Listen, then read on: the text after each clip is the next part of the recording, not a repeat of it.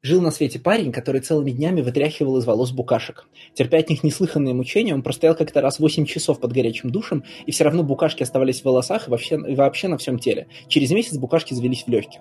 Будучи не в силах ничего другого делать и ни о чем другом думать, он начал исследование жизненного цикла букашек и с помощью энциклопедии попытался определить, какой конкретно тип букашек его одолевает.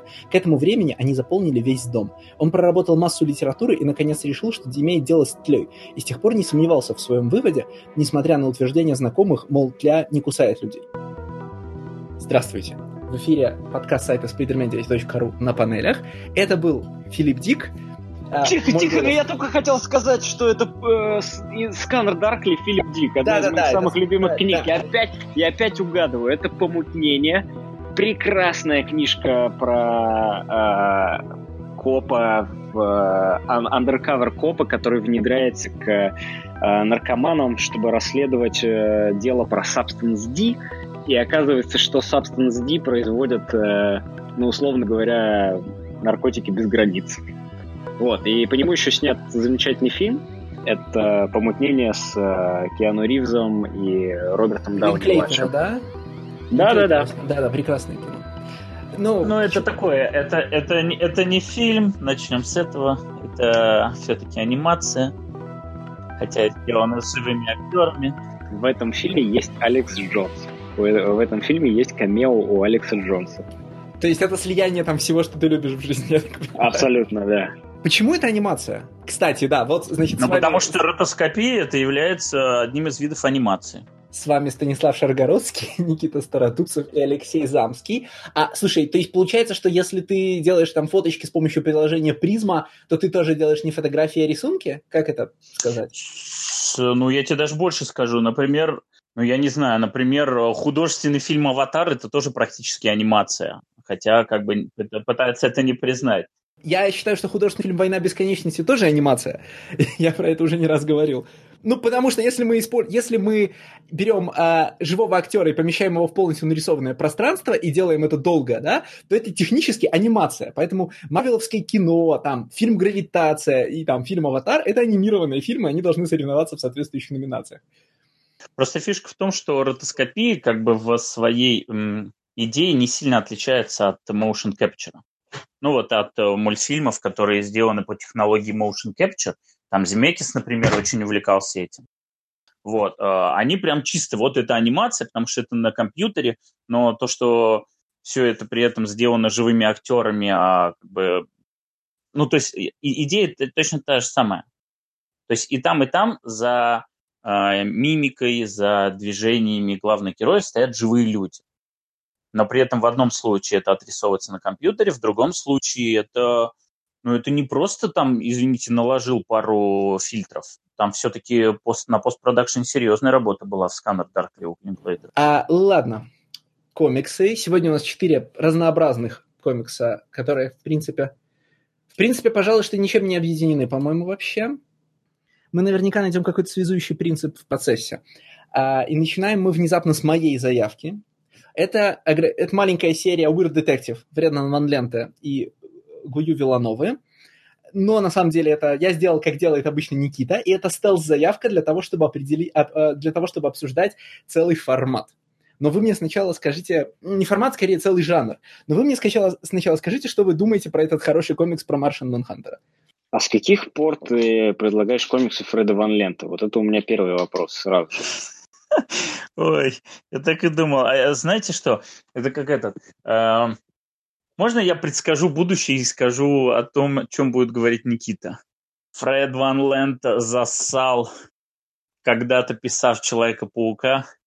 Слушай, ну это опять racial profiling. Он у нас немножечко сейчас был в той части подкаста, которая для наших э, патронов, да, но это racial profiling, потому что я уже даже не забыл, что как-то Фред Лент действительно в какой-то период своей жизни писал Спайдермена, и у него там был момент, где, в общем, не дожал. А, да, ну, ну как, с одной стороны, на самом деле хорошо, что не Нет, дожал. О чем идет речь? Но у него там в одном из э, сюжетов как бы есть намек на то, что хамелеон изнасиловал Мэри Джейн Уотсон. Вот. И как бы из этого можно было дожать какой-нибудь Identity Crisis э, Фред Ван Лентовского разлива, но Фред Ван Лента, что называется, действительно не дожал. И это как бы спущено все. Ну, то есть там есть момент, когда э, это вот в Brand New Day, когда хамелеон притворяется с Питером Паркером в сотни тысяч раз и решает, типа, починить жизнь Питера Паркера, чтобы Питер Паркер не срывался на нем, когда он Спайдермен и, э, ну, типа, насилует Мэри Джейн Уотсон. Но не насилует, он как бы consensual секс, и вообще про все, все про это забыли уже. Вот. Ну, это такой небольшой маленький титбит из э, того, как пишет комиксы Фред Лента, например. Это не racial profile, просто у тебя есть любимая фишка, когда ты возвращаешься вот к каким-то своим вот идеям, да, или там мыслям по поводу каких-то персонажей или сценаристов, и вот ты любишь повторять? Ну, racial profiling. Надо признать, что я перебрал би- библиографию Фреда Ван Лента, и я не помню никакого его комикса, который бы мне всерьез понравился.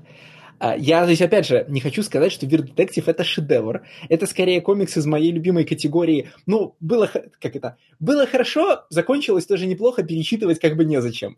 А, но, типа, как бы сказать, если бы на том уровне, на котором написан Вир Детектив, писались, э, значит, подножные кейп-комиксы, которые я компульсивно читаю, ну, потому, потому что я там, человек, который не способен заставить себя читать что-то более серьезное 90% времени, Джанки. я бы получал... Да, так все мы тут, по-моему. Ну, по крайней мере, я, да. Значит, я бы получал гораздо больше удовольствия от своей подножной кейпоты, потому что Блин, вот Вир, еще раз, да, Вир Детектив это в первую очередь комикс про Маршан Манхантера. Это там живая демонстрация того, что, насколько нам лучше бы жилось, если бы у нас не было, значит, великих, копирайтов Великой Мыши, которые навечно, значит, прячут э, ну, значит, героев почти столетнего давности, значит, привязывая их к конкретному издательству. И не то чтобы он значительно круче, чем другие современные заходы на Манхантера, хотя круче, пожалуй, что большинства из них. А есть вот э, вообще какие-то глобально известные заходы на Martian Manhunter, кроме его, э, соответственно, в Justice League International? Есть вот эта недавняя про него серия, по-моему, она сольная, да? А, блин, где Ман... Ну, э, Андрейка? Да, ну где этот мистер Кукис есть еще? Нет, Андрейка путает Стас с серией про Мэнхантера. Это другой персонаж. А, точно, которых Точно. было много, Спасибо. и сейчас это женщина, которая еще и адвокат, то есть, ну, типа, сорви голова в DC-вселенной, по крайней мере, она пытал, пытались из нее что-то, видимо, похожее сделать, но она никогда не вышла из обскурного э, персонажа заднего плана в Бэт-семье, да, когда мод, модно была большая семья, когда Брубейкер был на, на Бэтмене, например, да, вот, э, то есть, а серия, там... про которую мы говорим, это Орландо... Нет, нет, не Орландо. Орландо, Орландо это, это серия, сейчас. Да? Орландо это сейчас. Тоже, кстати, перспективный план Орландо и Райли Росма. Блин, а кто писал вот эту предыдущую? Я просто был, в общем-то, недоволен, но ее ну, все слушай, вот ты так говоришь, э, перспективный план. Просто э, перспективен ли был Hellblazer Райли Росма?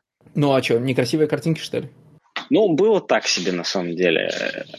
Так кто же, писал, кто же писал эту лимитку Манхантера? Блин. Да ну, не важно. Ман, м, да лимитка, в которой Манхантер куда-то потерялся. Нет, конечно, а, сильных комиксов про Манхантера не было примерно с тех пор, как не было сильных комиксов про Капитана Марвела, в смысле Шазама, да? То есть нужно обращаться в те далекие времена, когда он реально был Мэнхантером, ну, в смысле, когда он действительно был частным детективом, когда это, в общем, был, это были мистические, мистические истории про детектива под, под прикрытием, который боится огня, да?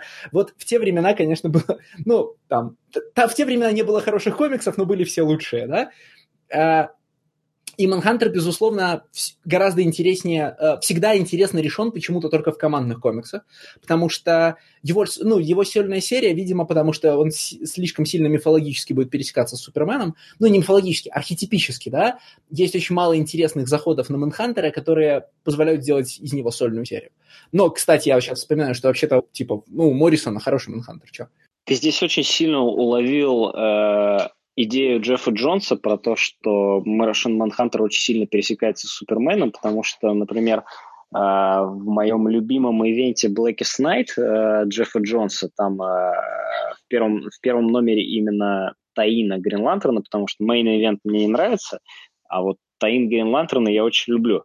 Там э, как раз Хэл Джордан и э, э, Флэш, они встречаются с э, мертвым Martian Manhunter ом, который сносит э, э, здание руками и говорит, что вы все забываете, что я такой же сильный, как Супермен. Ну, это разговор не, несколько к, к дальнейшему, как бы к комиксу, который мы будем обсуждать гораздо позже. Но есть такая специфическая проблема в Кипоте.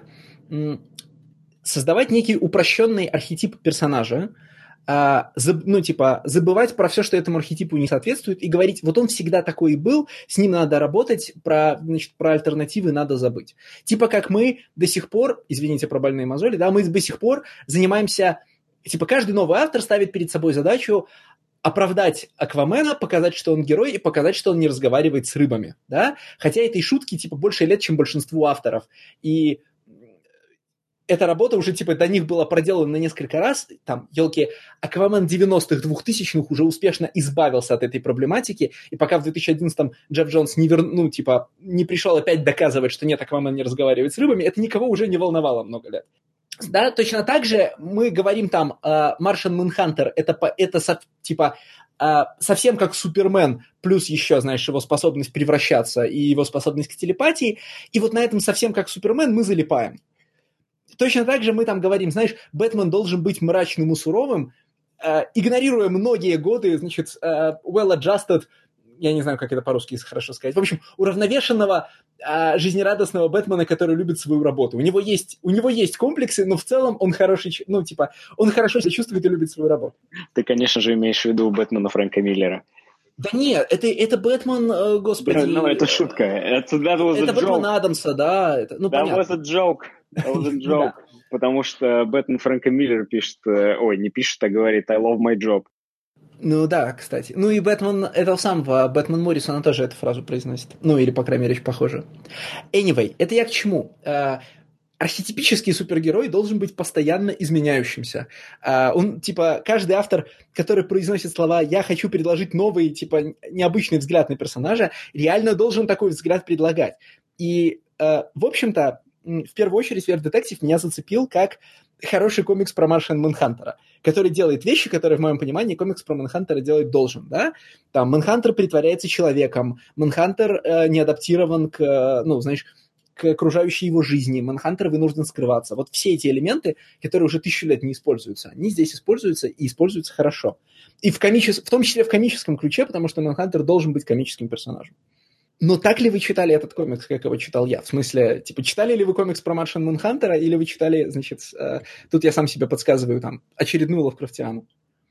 Я не читал ни одного комикса про Маршала Манхантера, кроме Hammer, поэтому я даже не сразу считал это к стыду или нет, я даже не знаю. Поэтому я читал это как действительно очередная Лавкрафтиана ну, она здесь просто в лоб. Тут знаешь, что даже не просто инспирация, да, когда вот тебе заявляется, что это все происходит, простите, вселенной Лавкрафта, там, со всеми этими Ред Хуками, Рэндаллами Картерами и прочими. То есть это даже не просто inspired by, да, а тут вот буквально там и Deep Ones существует и, и прочее, прочее. Мне кажется, что это уже, в общем, еди... Э, значит, это уже единственный способ использовать хоть какие-то тропы Лавкрафта хотя бы полувсерьез да, все люди, которые заходят на лавкрафтианские темы и говорят, мы сейчас возьмем по-честному, вот, значит, то, что есть в каноне у дедушки, да, э, значит, у дядюшки. В смысле, мы возьмем какие-нибудь места в Новой Англии, мы возьмем каких-нибудь, значит, рыболюдов, вот это все возьмем, и щупальца тоже возьмем. И мы будем с этим работать серьезно и пытаться кого-то всем этим напугать. Концептуально, э, знаешь, как это, намерение хорошее, но, предсказу... но приведет к очень предсказуемому результату. Uh, I'm gonna rant for a while так сказать. В смысле, я сейчас буду... Э, меня, меня сейчас понесет, держитесь. Э, по-хорошему, все, что делал Лавкрафт и все, что, значит, э, делается после него в этой области, должно работать и работает. В смысле, там, осьминоги – это реально хороший ход, чтобы вообразить себе принципиальные нечеловеческие организмы. Да? К моменту, когда Лавкрафт этим занимался, ход насекомые, как, как принципиально нечеловеческие организмы, уже был отработан. И, в общем, кто у нас остался, кроме... Значит, ну, у нас остались... Э, после насекомых оставались, по большому счету, э, медузы с осьминогами и грибы. Да, грибы, значит, грибами все занялись чуть позже, хотя и медузы, или полипы, и грибы, все это у Лавкрафта, кстати, было одновременно. Он далеко не, он далеко не так зациклен на головоногих, как принято думать. Да? У него далеко не так много там, щупалец и слово богохульный, как стереотипно принято считать. Это, кстати, нас возвращает к архетипам супергероев и к тому, насколько мы любим все упростить, а потом ругать все за то, какое оно упрощенное. Но за счет того, сколько раз мы заиграли, в эти, заиграли эти щупальца, за счет того, как мы, сколько раз мы заиграли это все, я про это разговаривал, когда мы э, обсуждали, как этот комикс назывался, Black... Э, про школу. О, в смысле, про институт. Blackwood. Blackwood, да. Мы там, я там уже говорил, что щупальцы – это такое выразительное средство, здесь должно быть страшно. Что с, этим выразительно, что с этими штуками происходит? А, мы уже настолько присыщены любыми ссылками на Лавкрафта, поданы со смертельно серьезным, полусерьезным, совершенно несерьезным, каким угодно лицом э, на градиенте серьезности, что мы должны двигаться, должны двигаться куда-то в сторону, чтобы получить хоть какое-то чувство неловкости там, и неестественности от этого набора тропов.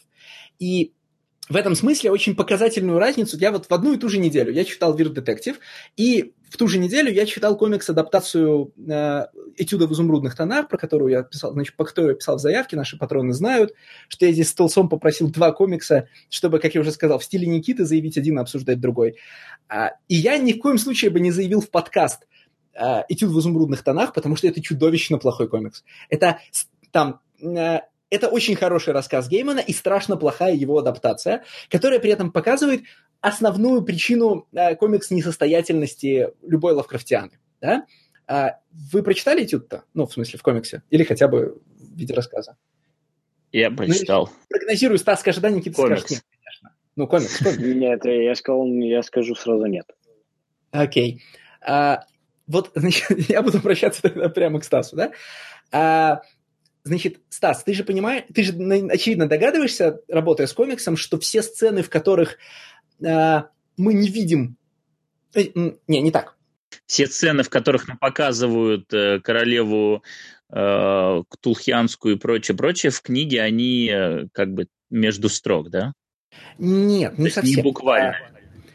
На самом деле нет. Королева там, букв... королева там вполне себе описана. И в этом, э, в этом, кстати, прелесть. В рассказе есть та же самая э, то же самое раздвоение, которое есть в комиксе, но оно в рассказе работает. А до того, как мы видим королеву, все э, описания лавкрафтианских сущностей даны как бы между строк. Так же, как это сделано в комиксе, когда мы не видим мертвого принца, да, мы все время, э, камера все время поворачивается так, чтобы мы его не видели, а видели, ну, мы смотрим как бы глазами трупа, на который смотрят э, сыщики, да, и точно так же мы не видим, что произошло в афганской, в афганской подземной, в афганском подземном озере. Мы Но видим, в комиксе только... очень быстро спойлерится все, когда нам показывают, что кровь э, принца а явно это не, не... Это не спойлер, это так и должно быть. В смысле, а, это не должно, ну, то есть, э, что кровь зеленая, это неудивительно. Рассказ называется «Этюд в изумрудных тонах». Мы как бы, если э, мы, если считываем ссылку на Шерлока Холмса, а, в общем-то, это такой рассказ, который ждет, что слушатель ее, э, читатель ее считает, да, он как бы понимает, что сейчас вместо красной крови будет зеленая, да, и как бы, ну, это типа, что ли, первая ласточка, да, того, что мы на самом деле работаем с лавкрафтянским текстом. Я к чему? Я к тому, что описание королевы в рассказе это как раз есть, оно гораздо более грандиозное, чем в комиксе. И комикс прямо скажем, фейлит изображение королевы, не только применительно к, к, э, не применительно к рассказу, который адаптирует, хотя и мог бы просто нарисовать, как описано в рассказе, уже бы получилось стрёмно. Потому что в рассказе, если я правильно помню, королева занимает типа весь тронный зал. Она огромна, да, и из-за того, что в, темно, в тронном зале темнота, ее очертания просматриваются не полностью. А, в комиксе художник сделал всего, типа, первую половину комикса. Он решал методом «мы не покажем, и все, что мы не покажем, более страшно, чем мы можем вообразить», это, казалось бы, традиционный лавкрафтианский прием, но нет. А во второй половине он просто нарисовал много щупалец и, значит, удовлетворился этими щупальцами, да, что во время изображения королевы, что в сцене в театре, да. И это все, меня, это я все к чему веду. Э, лавкрафтовский ужас принципиально текстовый, да, принципиально литературный. Э, только на словах можно, ну, в смысле, только в книжке без картинок можно создать достаточно э, не конкретное описание, чтобы наш мозг продолжил работать, домыслил вторую половину его и вообразил себе, ну, нечто, предположим, ужасное. Только в тексте без картинок работает самая гротескная сцена всего Лавкрафта. Значит, а, гигантского ктулху со щупальцами таранят на моторной лодке. Его реально таранят и пробивают насквозь. Это есть в рассказе «Зов Ктулху». Да? А, Потому что, когда это все написано буквами, как пересказ человека, который, значит, сидел в этой моторной лодке, это звучит как безумная какая-то история, значит, слуш... такой, знаешь, случай на рыбалке, которая достаточно безумна, чтобы ты, ну, как безумно, в смысле, достаточно заморочно, а, чтобы ты не до конца верил тому, что тебе рассказывают, но, значит, типа, даже если тебе рассказывают в половину правдиво, как там было, рассказ все равно невероятен. При переходе в графический формат – тем более в графический формат, в котором мы становимся как бы третьим лицом, а, в смысле, мы являемся свидетелем всего происходящего, а, таким посторонним, несуществующим в комиксе наблюдателем, не, а, ну, скажем, рассказ написан от первого лица, да, от лица полковника Марана. Значит, когда мы становимся третьим лицом в этом, в этом мире, мы, во-первых, начинаем замечать, что с нами жульничают, когда нам что-то не показывают или показывают не целиком, а во-вторых, мы получаем конкретные, а, вечные такие воплощения на странице лавкрафтянских ужасов. И поскольку страшная тентаклевая королева и не страшный, значит, бестентаклевый сыщик изображены одной и той же рукой, значит, одними и теми же приемами на одной и той же акварельной странице, они становятся сущностями одного порядка а, рациональ, рациональная история Холмса, раскрывающего преступление, ну, в данном случае не Холмса, понятное дело, а поглощает собой любую иррациональную лавкрафтовскую штуку. И это, кстати, а, вечная борьба, в смысле, а, много лет а, два, значит, много лет люди пытаются поженить между собой два величайших значит, два величайших нарратива приключенческих начала века, да, это э, Холмса и Ктулху. Во-первых, потому что оба они open-source, в смысле про них может писать кто угодно и никому не платить. Во-вторых, потому что они всем известны. То есть open-source нарративов немало, там э, всякие там, значит, Карнаки за Ghost Hunter, э, Ghost Finder, да, значит, этот э, викарий какого-то, значит, викарий какого-то озера, который наряжается чучелом, э, блин, доктор Син, как же его зовут? Нет, не доктор, конечно, а Реверент Син неважно это все. Значит, вот э, Холмс и Ктулху два самых известных бренда, которые можно использовать open source, поэтому их все... И они как бы немножко совпадают хронологически, поэтому их все время пытаются склеить. Абсолютно рациональный детектив и абсолютно иррациональные, значит, э, космические божества. И внезапно Ван Ленте э, находит способ их успешно склеить. А? Причем он настолько доволен этим способом, что он берет там известную цитату Лавкрафта про непостижимость ума, переделывает ее и ставит в начало комикса, чтобы никто не пропустил. Да? Он там, смотрите, название моей дипломной работы «Как я решил сложную задачу». И дальше в самом деле решает эту сложную задачу. Он обнаруживает, что вместо того, чтобы э, изображать нам в там невообразимые штуки, с которыми комикс, как я уже говорил, довольно слабо справляется, э, он будет передавать нам чувственный эмоциональный опыт. Он говорит, знаете, вся эта история про чувственное восприятие, про органы чувств, которых у вас нет, э, которые, мы не, которые я не смогу объяснить вам словами так, чтобы вы поняли, но я смогу нарисовать, потому что картинка всегда доходит до нас э, быстрее и лучше, чем рисунок. В смысле, мы способны свой эмоциональ, эмоциональный опыт вкладывать в картинку. При этом я буду делать такие неприятные штуки вроде, значит, лизания мозга через ухо, чтобы вы вложили не только свой эмоциональный, но и такой, как бы это сказать, совершенно внутренной опыт. Ну, в смысле, просто посмотрели и вздрогнули, если получится. Ну, в данном случае от рисунка, у рисунка не всегда получается, но намерение заметно. Да?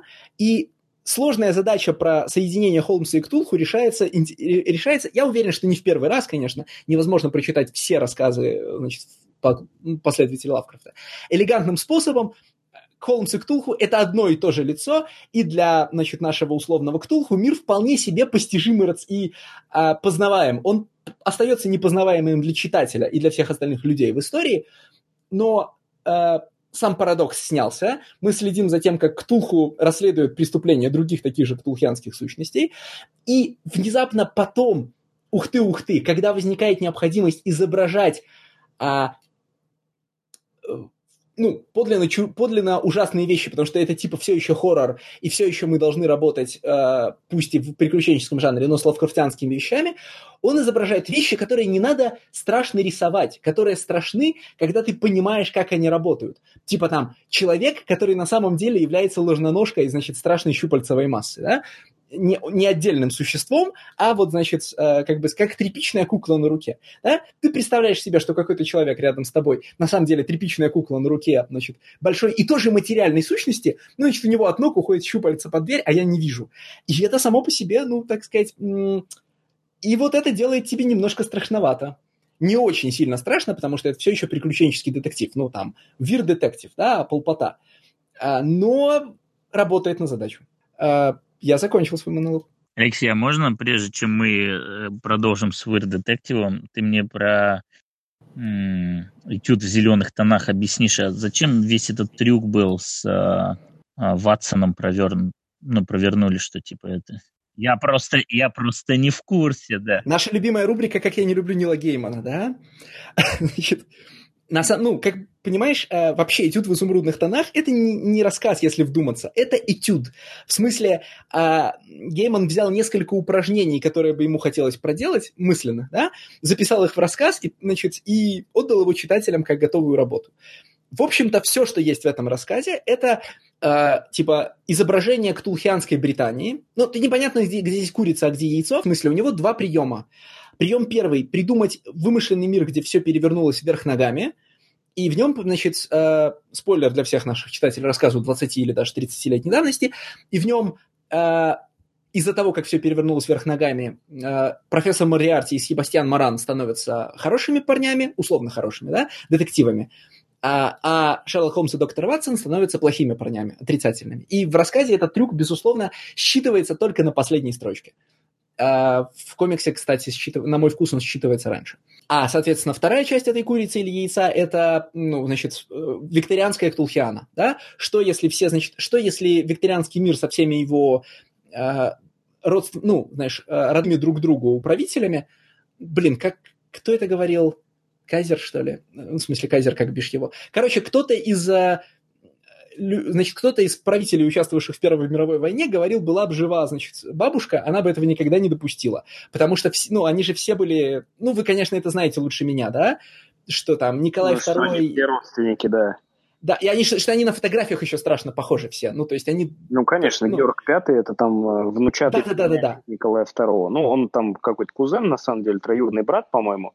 Вот, но да, они же там все э, с друг с другом заключали династические браки, и, конечно... Из-за того, что они все, во-первых, родственники, во-вторых, похожи друг на друга, в-третьих, они все, значит, а, стра- страшные абсолютные монархи-кровопийцы, ну, я понятно, ну, не абсолютно, я понятно, э, ерничаю, да, легко очень дойти до точки, на самом деле они все ктулхианские божества, да, там страшные чудовища.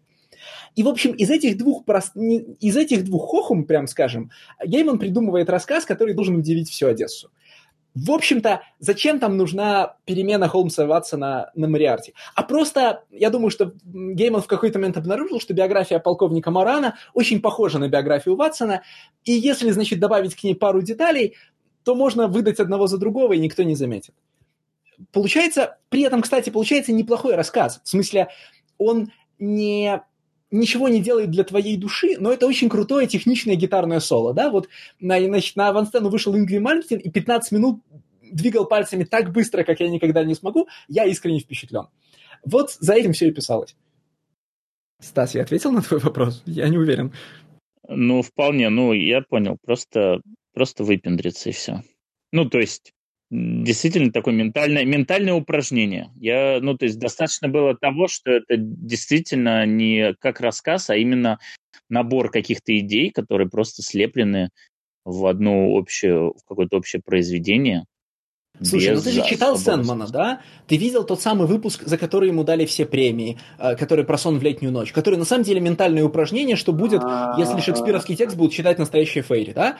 А, ты видел все остальные его литературные выпуски. Ну, в смысле, а, ментальное упражнение ради того, чтобы показать, что он очень умный и крутой, это значительная часть того, что делает Гейман. И судя по тому, что премию он получает именно за эти вещи, а, его план работает, всем бы нам такой план. Ну, это я, вот всем бы нам такой план, это я говорю, конечно, не, не как критика, а как сценарист в первую очередь, да. Ну, мы можем тогда двигаться к Weird Detective. Я не согласен с, с тобой по поводу того, что художник и сценарист, они ну, стараются нас напугать в том числе и визуально. Э, например, первый раз по-настоящему жутковато стало именно когда появляется вот эта мамочка из э, мафиози Deep One.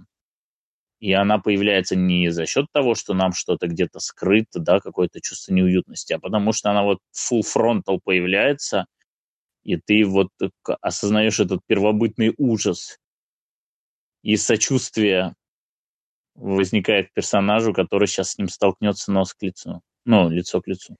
А, художник очень старается рисовать э, непосредственно э, эрзац Маршин Манхантера под э, Дагоманки. И это меня очень сильно опять возвращало к комиксам сразу же про Маршин Манхантера. То есть э, я читал именно э, сразу же, да, что это пастиш на Маршин Манхантера именно потому, что его сознательно художник рисует именно в стиле Дага Манки. А Даг Манки все-таки ну, очень много рисовал именно Маршин Манхантера в DC.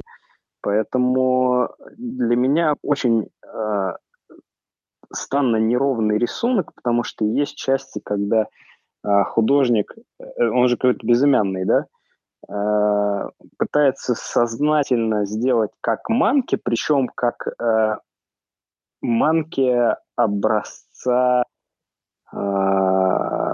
ну, э, не совсем раннего, как в маске, да, а, потому что в маске это больше БД какой-то, прям, прости господи, а образца ранней лиги, то есть двухтысячных, э, вот где Justice, What's so funny about Justice, Truth and American Way. Э, это даже не лига, это Супермен, экшен комикс, где появляется Манчестер Блэк. Вот, вот, вот такого манки пытается он делать, когда рисует непосредственно детектива. А когда он рисует э, всяких монстров, щупальца, бадди-хоррор и улетающих в космос чертей, блин, ну я не мог отделаться от мысли от того, что он пытается сделать как в Провиденсе. Ну, выход Deep One действительно выглядит как э, сцена из э, этого Некрономикона. Ну, то есть его появление первое. Не Аномикона, простите. Ну, вообще не удивительно, да, что сейчас все будут, кто, ну, всех, кто сейчас будет работать с лавкрафтянскими темами, неизбежно, ну, вернее, работать с ними всерьез, э, всерьез да, без шуточек, неизбежно будут сравнивать с э, Броузом, да, ну, просто из-за того, какой масштаб имеет Providence для, так сказать, для нашей маленькой индустрии, что ли. Ну, и раз мы затронули художника, я честно скажу, что у меня как бы к нему особых эм, замечаний нет, то есть мне, в принципе, вот, ну, как бы serviceable, да, рисунок. То есть он нормально подходит истории, и главное, что от него требовалось, как мне кажется, это вот показать мимику главного героя, который вроде как такой безэмоциональный, но при этом он регулярно попадает в странные для себя ситуации в силу того, что вот он не из этого мира, да, и гуглит, что такое хоккей. Ну, только он пишет не хоккей, а хаки. Вот. И каждый раз, когда его застают врасплох, какой-то нелогичный с его точки зрения, э, нелогичным с его точки зрения действием, он очень живо на это реагирует. И реагирует всегда лицом. То есть в плане жестикуляции он таким же безэмоциональным остается почти всю историю. А вот лицо у него очень хорошо показывает то, что происходит внутри. И в этом плане мне понравилась работа художника. То есть, ну, практически не нужны были какие-то слова, там, в принципе, все считывалось. Но есть страница, мой, наш любимый жанр, да, докапываемся к странице. Есть страница, после которой мне просто хотел вышвырнуть планшет, на котором я читал этот комикс. Это одна из первых страниц второго номера, когда впервые появляется Рэндалл Картер. По абсолютно непонятной мне причине художник вместо того, чтобы рисовать, начинает использовать реальные фотографии. Притом это не просто какая-то задумка там, да, вот именно вот в сценах с этим персонажем. Нет, дальше этого нет. Просто вот на одной странице у него по какой-то причине Рэндалл Картер спускается по нарисованной лестнице, но за стеклом у него отфотошопленный Нью-Йорк э, с Empire State Building, со всеми, со всеми. Потом он поворачивается, у него там отфотошопленный Централ Парк, и это выглядит максимально чудовищно просто. Вот хуже просто придумать невозможно. Зачем? Просто у него есть потом сцена, где он рисует город, и они действительно нарисованы. У него там, более того, э, обложки его книг на стене тоже фотошопленные. Ну, в смысле, это, это явные фотографии.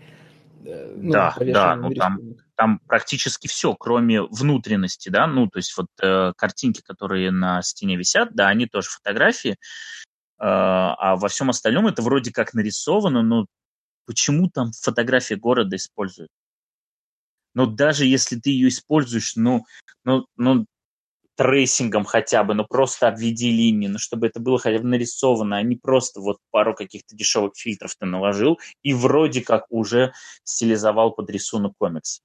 Ну, он, вероятно, это же и делает в конце номера. Ну, в смысле, вот когда он рисует доки, они же, по-моему, все-таки trace, ну, trace нутые немножко. Даже, может, и не немножко. Ну, возможно, да, то есть э, вот, например... Я согласен, это совершенно... Это, это, доказательство, это доказательство моего point а, потому что я даже не обратил внимания. То есть если бы это был бы tracing, я бы на это не обратил внимания. А здесь это настолько врезается и абсолютно нелогично, и вот как одна страница может испортить практически весь комикс. Ну, для меня, по крайней мере, в визуальном плане.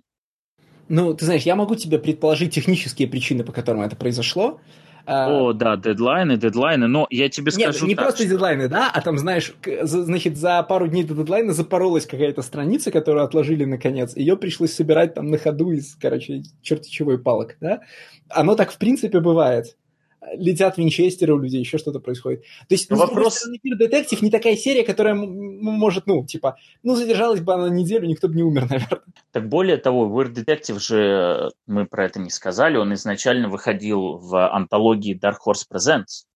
И первая половина первого выпуска, а первый выпуск у нас э, удвоенный по размеру, это была как бы первая глава, которая выходила в Dark Horse Presents еще типа там в 2014 году.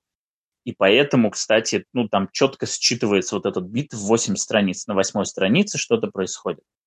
Вот. А потом, когда решили, ну, дали зеленый свет этой мини-серии, первый выпуск был расширен, стал сдвоенным, и получилось как бы, что те главы, которые были в э, Dark Horse Presents, они стали как бы нулевым выпуском. Просто нулевой первый выпуск склеили. И при этом комикс вышел только через два года после выхода этих глав. И тем более, вот у него еще больше времени было. И, в общем-то, действительно не к спеху, да, там недельная задержка не представляет какого-то угрозы для этого комикса. Но, тем не менее, вот, ну, мы видим то, что... Я, я просто поражаюсь, как это, в принципе, пропускают редактор. Ну, должен же быть, должны же быть стандарты качества, да? В следующей есть, ну, вот... сцене с Рэндольфом Картером этого не происходит, вот когда есть же еще одна, по-моему, в третьем или четвертом номере. Ну, ты понимаешь, просто мне тут хочется как-то я, оправдать я тебе авторов это, и я, я это с самого начала сказал о том, что если бы это было во всех сценах с этим персонажем, вопросов не было. Но дальше такого ужаса больше нигде не случалось. Пожалуй, что да. Мне просто в таких ситуациях интересно, вот о чем думает редактор, да, ну, то есть понятно, что у них есть процессы, да, понятно, что у них есть обязательства, там, ну, замешаны деньги, вопросов нет, но но Dark Horse это достаточно уважаемое издательство, у которого есть стандарты качества. Понятно, что все зависит от того, что за редактор эту комикс выпускает. А я сейчас с удовольствием посмотрю, что это за редактор. Вот. И, и это эдитор Спенсер Кашинг. Такого не знаю. Спенсера Кашинга. Вот. Но, тем не менее, должны быть стандарты качества, да, должны быть какие-то вещи, которые абсолютно недопустимы вот photoshopping это даже не, не tracing, да, фото tracing это тоже, скажем так, художественное преступление, но, по крайней мере, оно, ну, не настолько ужасное и не настолько бросающееся в глаза, как просто photoshopping реальных фотографий. Мне кажется, эти вещи, они, в принципе, не должны приходить в комиксы, которые, ну, продаются, они просто, я не знаю, выкладываются куда-то. Слушай, а внезапно у Спенсера Кашинга разнообразный очень послужной список. Хотя, может, он везде по чуть-чуть отметился, но вот он был редактором в Polar, был редактором на каком-то этапе, видимо, Элф Квеста, Sword Daughter тоже его по редактуре. Ну вот, это из тех, что я знаю. Да, значит, вот типа этот uh, новый комикс, uh, этот Death Orb. Um, Райана, как его там? Райана Ферье, да? Вот это все Спенсер, Спенсер Кушинг или Кашинг. Ну, то есть, как ну, бы, такое. Тут, как казалось, Но... в отличие от художника, не совсем noname, ну да? Ну, на задворках э, индустрии. Ну, такое. Не, ну понятно, что все-таки не такой noname, как художник, но и не Ван Лента. Если уж мы говорим про то, насколько он на слуху и насколько он м, своими работами успел там где-то закрепить. Короче, ладно, все спишем на него, всех собак повесим на него кашинга. В общем, получается, с э, лавкрафтианскими приключенческими историями причудливая штука. Есть как бы такие вот можно расставить Вер Детектив и э, Study Emerald да, на два полюса одного и того же подхода. Один из которых использовать лавкрафтианский выразительный, использовать лавкрафтианский выразительный язык как все еще живой язык, на котором можно что-то написать и как-то с ним играть, и у тебя не получится. Это как, э, значит, как разговаривать на древнегреческом, да? И вот это стадия Emerald, либо считать его уже, либо считать его уже умершим, использовать его как набор маркеров, и среди этих маркеров как-то лавировать, да, как это делают в Blackwood, но мне не понравилось, и в Word Detective мне понравилось. Что-то вроде того, что ты используешь мертвый язык, будь то там древнегреческий, латынь, санскрит, не знаю, что угодно, да, не для того, чтобы на нем говорить или писать, а для того, чтобы найти в нем какие-нибудь прикольные каламбуры и использовать эти каламбуры там в своей, не знаю, в своих логотипах там или еще в какой-нибудь штуке. Вот э, опять же, есть такая страница в Word да, в пятом, выпу- в пятом, по-моему, номере, нет, э, где два человека в шляпах и плащах, одеты, значит, наряженные как э, нуарные детективы, да, выпускают из себя щупальца. Один зеленый, второй второй розовое. И это страшно комичная страница, которая тебе сразу напоминает обо всем. Там, не знаю, про нуар, про какие-нибудь рандомные картины Магритта, про что угодно. И у них такие комично, комично сердитые выражения лиц, может быть, эта страница работает для кого-то как страшная. Но в первую очередь она работает как занятный каламбур, да? Значит, если довести э, эстетику Лавкрафта до абсурда, ну так, чтобы там были костюмы из 30-х и тентакли, да, то получаются вот такие, значит, смешные люди с тентаклями из пиджачных рукавов. Ну и как бы это работает. В смысле, это, эта страница выглядит интересно. В смысле, ты, ты добираешься до нее и радуешься. В противовес, значит, королеве Виктории с, нечеловек... значит, с такой зубастой маской, с массой щупалец под э, черным покрывалом. Ты видишь эту королеву Викторию, она должна на тебя как-то работать, но эти фальшивые, игрушки, фальшивые елочные игрушки не радуют. Хотя там художник тоже был хороший. Да там вообще суперстар команду подобрали. В смысле суперстар команду? Ну, типа... Ну, а, Альбукерки, Дейст. А, не, ну я имею в виду... Кто? Не, ну понятно, Альбу... Альбукерки и Дэйв Стюарт, но они ничего не могут сделать, если, знаешь, если фактически адаптации комикса не произошло, да, получилось... Альбукерки рисовал иллюстрации к рассказу но из-за того, что ему нужно было их организовывать как, э, ну, как sequential art, э, да, типа у него ничего на мой вкус не получилось. Как набор иллюстраций это бы работало гораздо лучше. Не, ну мне кажется, что в таких случаях, да, когда речь идет об комикс-адаптациях э, рассказов, романов, э, эссе Геймана, вот сейчас, да, просто это регулярно происходит, там, последнее время тот же Dark Horse постоянно выпускает какие-то такие комиксы. Вот. А, особо не стараются. Ну, то есть это такая же работа по лицензии. И отличает ее от других только то, что у Геймана есть вес, да, есть возможность привлекать Альбукерки, рисовать свои комиксы. Станислав, вы имеете в виду, что people have it? Я имею в виду, безусловно. Безусловно. Нил Гейман, Стадин Эмеральд и, и, безусловно, это будут покупать, это будет продаваться, и художники, и э, колористы получат кучу денег.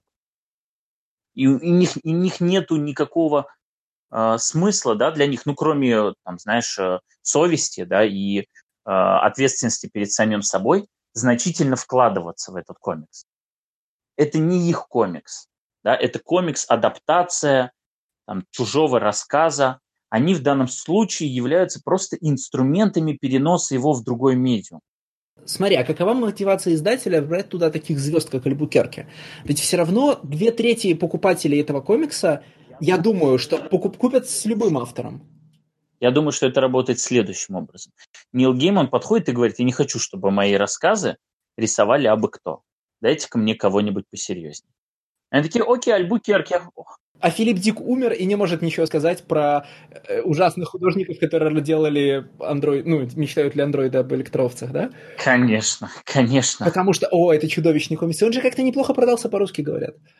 Ну, он просто чудовищный. Сомнительно, учитывая, что это огромная книжка, которая стоит кучу денег. Ну, в общем, ладно, неважно. То есть у Геймана, безусловно, есть вес, да, он может подходить и говорить, окей, Dark Horse, вы можете э, издавать комикс-адаптацию моего рассказа, но при одном условии, что вы отрядите своего лучшего колориста, а, Возможно, даже я сам скажу, что это за художник. Я просто ему напишу и скажу, Рафаэль, не хочешь ли ты нарисовать комикс-адаптацию моего романа?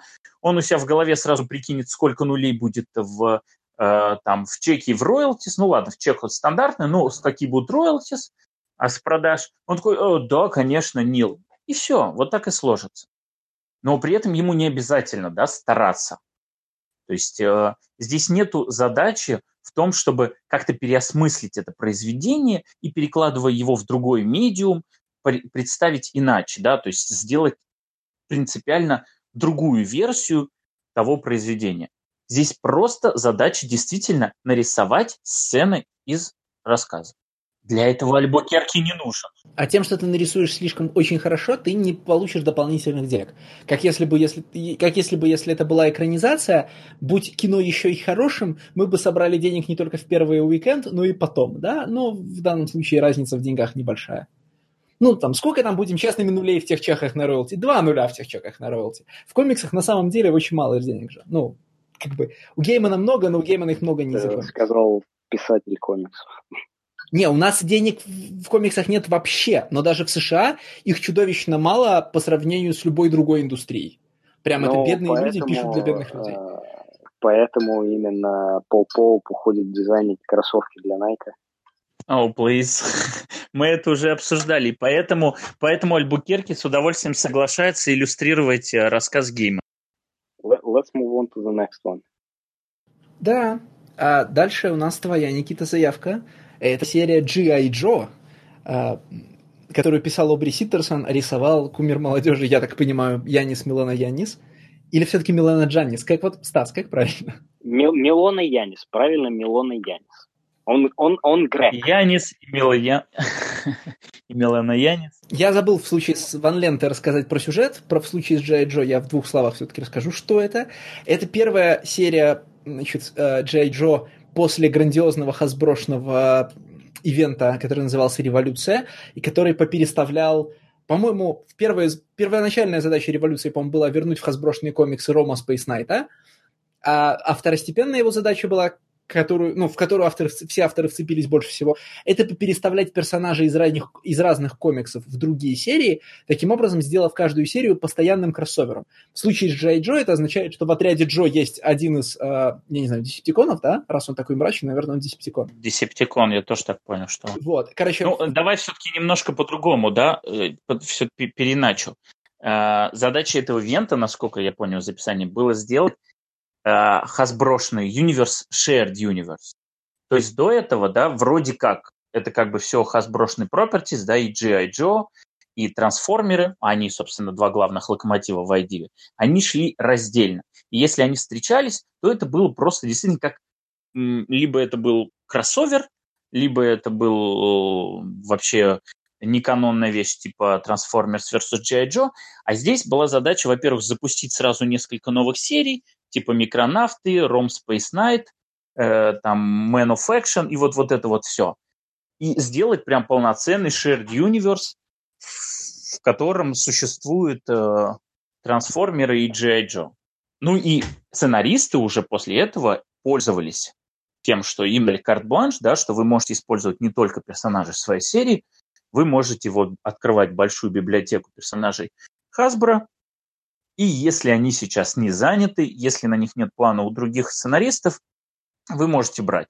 А в данном случае, ну, они взяли какого-то трансформера на его месте мог быть, в принципе, любой другой Десикон, я думаю. Хотя наверняка, как бы, его характер был каноничен, мне сложно говорить, потому что я не читал ни одного комикса с этим персонажем, и как он отображается в IDV до или после, не могу но предполагаю, что ну, это не очень важно, что именно это трансформер. Либо то, что это именно этот трансформер, это важно для пяти человек, которые читали комиксы про трансформеров, и сейчас начали читать комиксы про Джеджу. Не, это, конечно, не важно. Все самое интересное в смысле мифологии э, Хасбро вселенной, да, происходит не в этой части ну, то есть интересно, с точки зрения Hasbro вселенной, интересные ходы, ну как, ограниченно интересные, да, это... Dire Wraith? Да, это в рейсы, значит, э, из ромов, ну, ромовские Dire рейсы, которые теперь становятся злодеями для Джей Джо, и у этого есть много интересных очень подтекстов, не со всеми из которых Ситтерсон, мне кажется, работает органично. Потому что у вас натурально есть, значит, рептилоиды, которые, которые готовят мировую революцию. Да? Рептилоиды, которые готовят мировую революцию. Это... Э, короче, надо быть американцем, чтобы этого не, чтобы этого не заметить, или заметить, но оставить как есть. Да? А, и, кстати, мне, как читателю старых комиксов, все время это мозолит глаза, потому что в рейсы, те же самые Dire в рейсы есть же в марвеловских комиксах, как вы догадываетесь. Ну, в смысле... Конечно, э, конечно. Ну, типа, когда они же... был. Да, да, да. Более того, подожди, более они того. Они придуманы Биллом Мантла, да. Да, они придуманы в марвеловских комиксах, и потом были очень большие разбирательства по поводу того, кому принадлежат эти Dire Wraith. Они принадлежат Марвелу или они принадлежат Hasbro.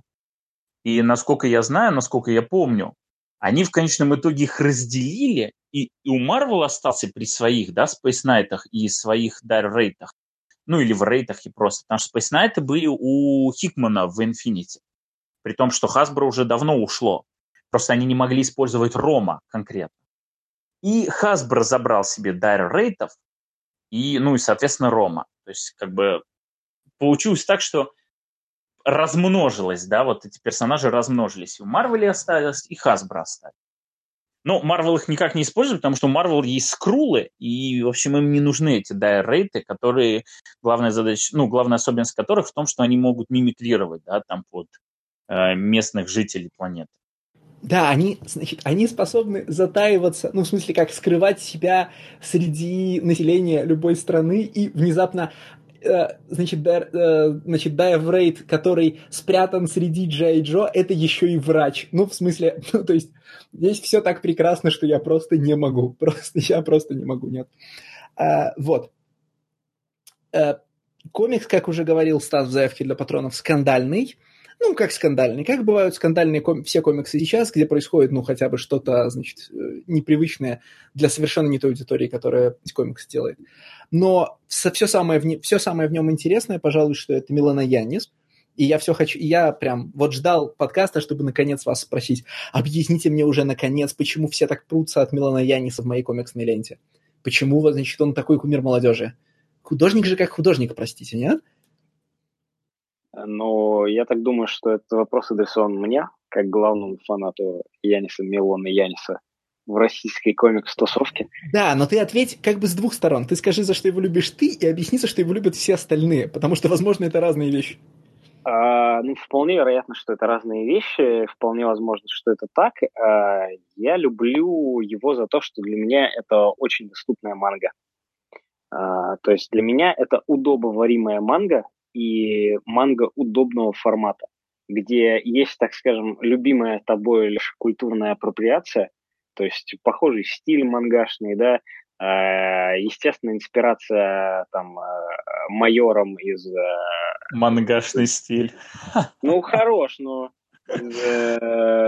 мотока из э, Ghost in the Shell и все подоб, подобное. Стас, подобное, ты хочешь подобное. дожать тем, чтобы для полноты картины, надо сказать, мангашная рисовка, да? Ну вот, чтобы полностью завершить ну фразу. Ну да, да, мангашная рисовочка. А чем тебе не нравится уровень моего дискурса сейчас? когда я говорю мангашный Ну, ты понимаешь, стиль. что мангашный стиль это то же самое, что сказать э, американский рисунок. Ну, то есть, что, что это? Ну, хорошо. Э, рисунок, в котором четко у, у, угадываются азиатские инспирации. Если я вот так скажу, это будет. Но лучше. это другое дело, да. То есть, если ты скажешь, что там используются какие-то приемы, да, темповествования. Э, а там... В том-то и дело, что как раз декомпрессия э, там не используется.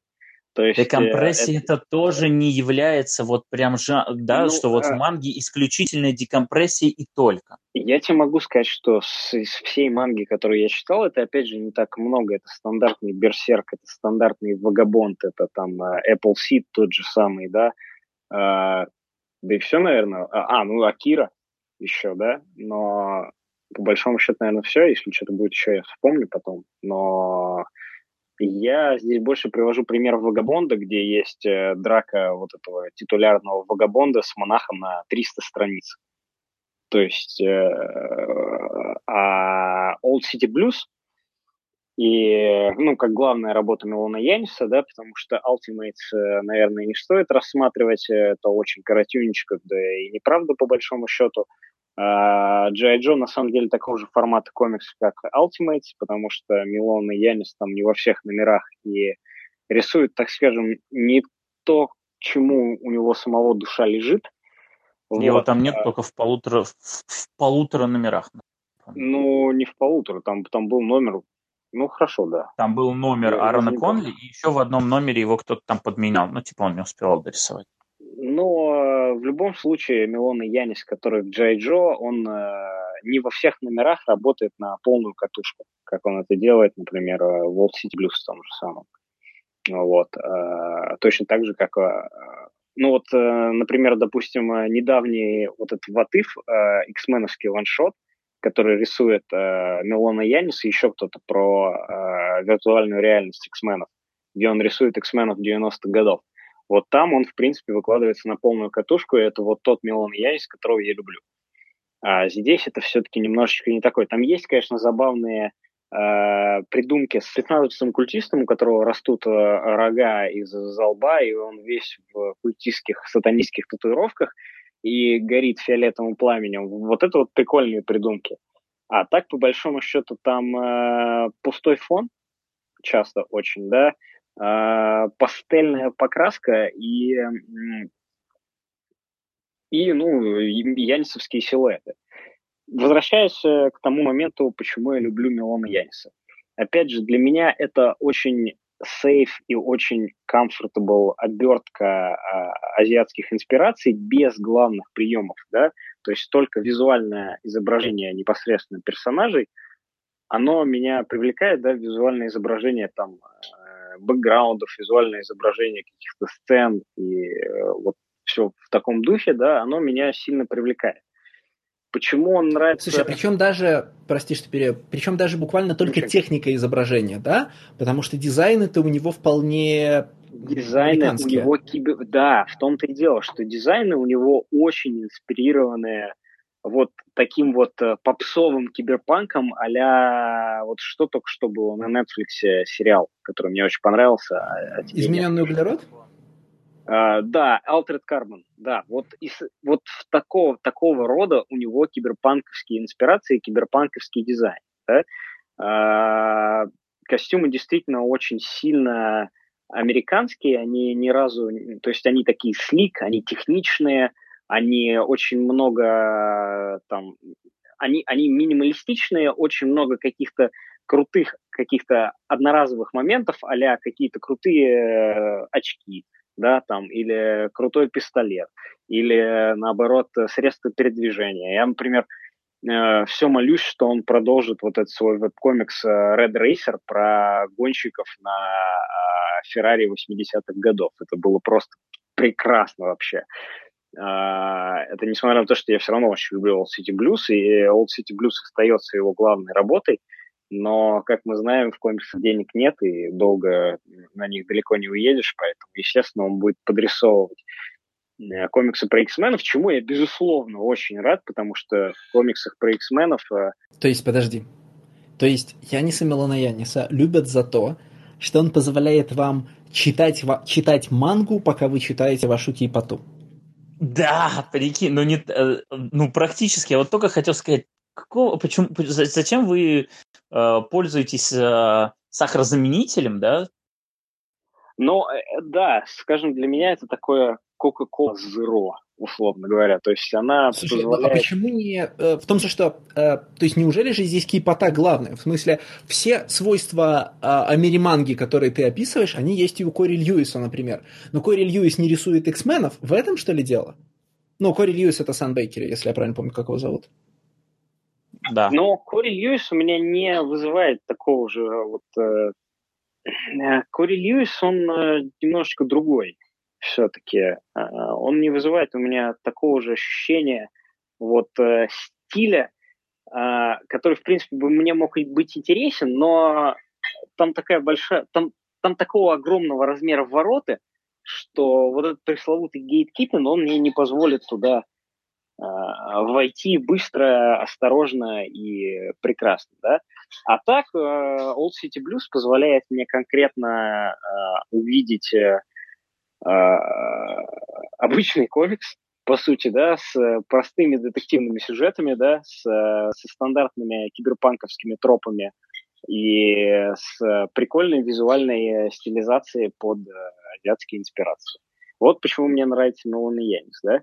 А, естественно, он никакой не гений там а, как э, какой-нибудь великий экспериментатор и что-то такое, но у него стиль, который среди вот европейских и американских художников э, не сильно распространен.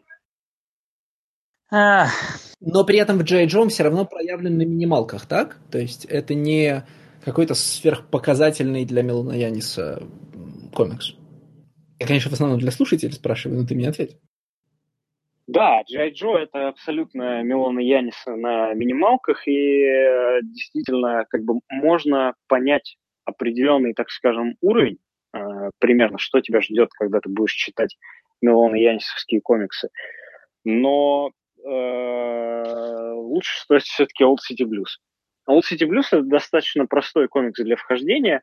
Э, если вам нравится киберпанк, киберпанковая эстетика, стилистика и вообще вот сеттинг киберпанка в самом попсовом значении этого слова, э, ну, то есть, условно говоря, дальше там э, какого-нибудь Джонни Мнемоника и э, Матрицы дело у вас не доходило, и вам нравится вот все такое, да?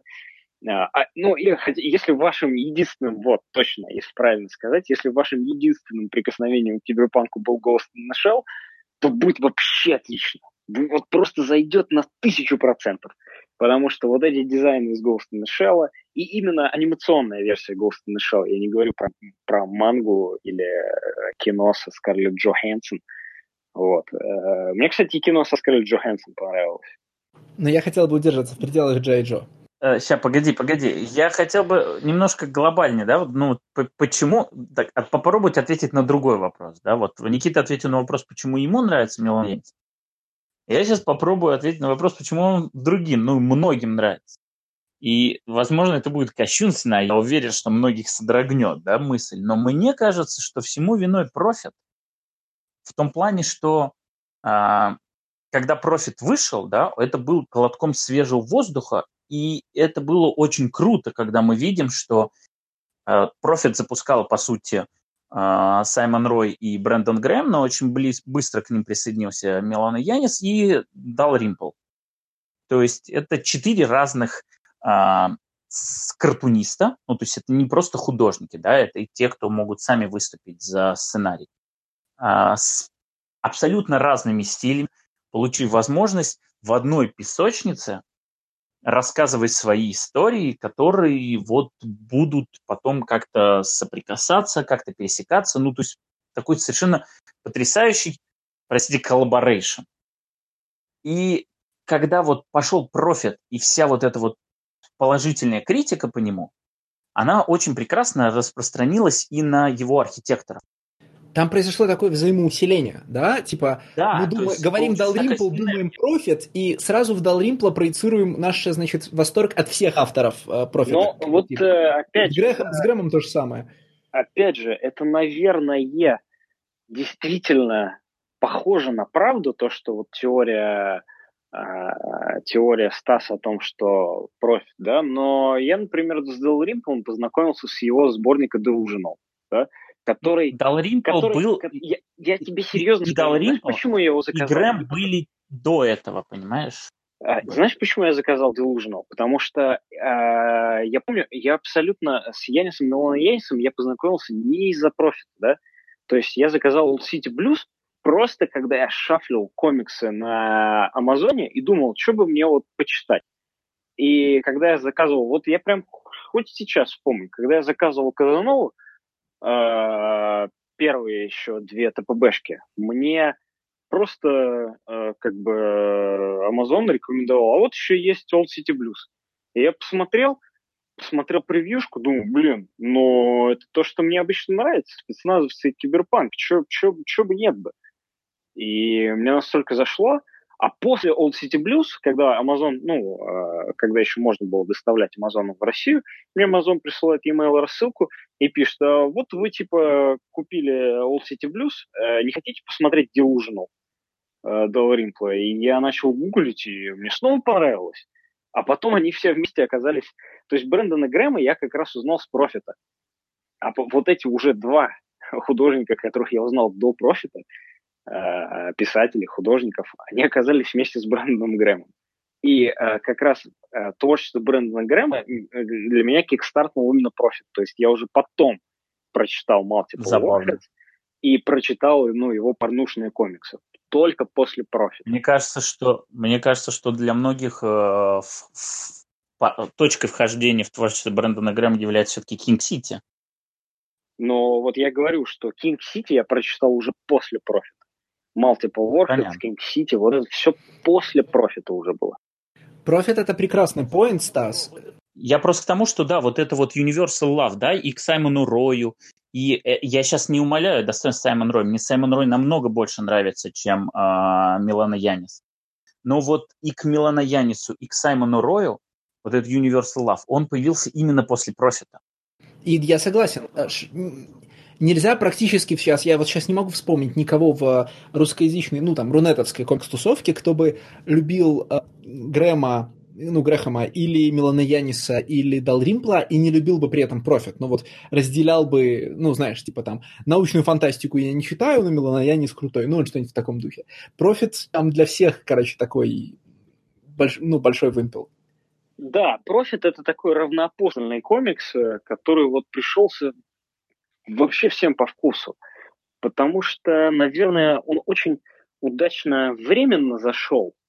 А, я имею в виду, что вот тогда, когда Prophet начинался в 2012 году, а с Prophet ом я познакомился на самом деле по, я не знаю, живого он еще нет, но по сайту Уоррена Эллиса. Потому что Уоррен Эллис выложил превью профита и говорит, бля, это заебись комикс.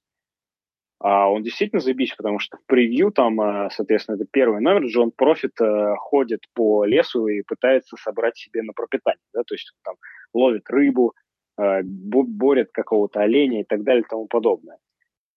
И вот этот комикс, он так временно хорошо зашел, что это удивительно. Но давайте все-таки съездим на Джай Джо.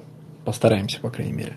Потому что мне комикс-то понравился. В смысле, вот комикс Ситтерсона и Милана Яниса, мне понравится как, ну, как, типа, хороший детский комикс про игрушки, да? Потому что Джей Джо это, ну, всегда комикс про игрушки.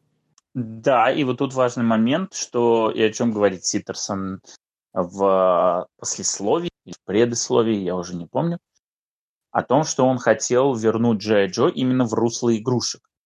Потому что самый известный Джей Джо в комиксах – это комикс Ларри Хама. И эм, там, э, ну, это более милитаризированный комикс. При этом он, конечно, не восхваляет, да, прекрасность войны там, и прочее. Но это очень сильно милитаризированный комикс, и там есть ниндзя. А Ситерсон э, сразу ввел несколько изменений, да, и, и, и эти изменения в том числе очень сильно разозлили фанатов. Там, ну, понятно, есть изменения, которые там относятся тому, что он там поменял пол, там цвет кожи и так далее. Но, например, очень фанатов сильно взбесило то, что он пули заменил на бластеры.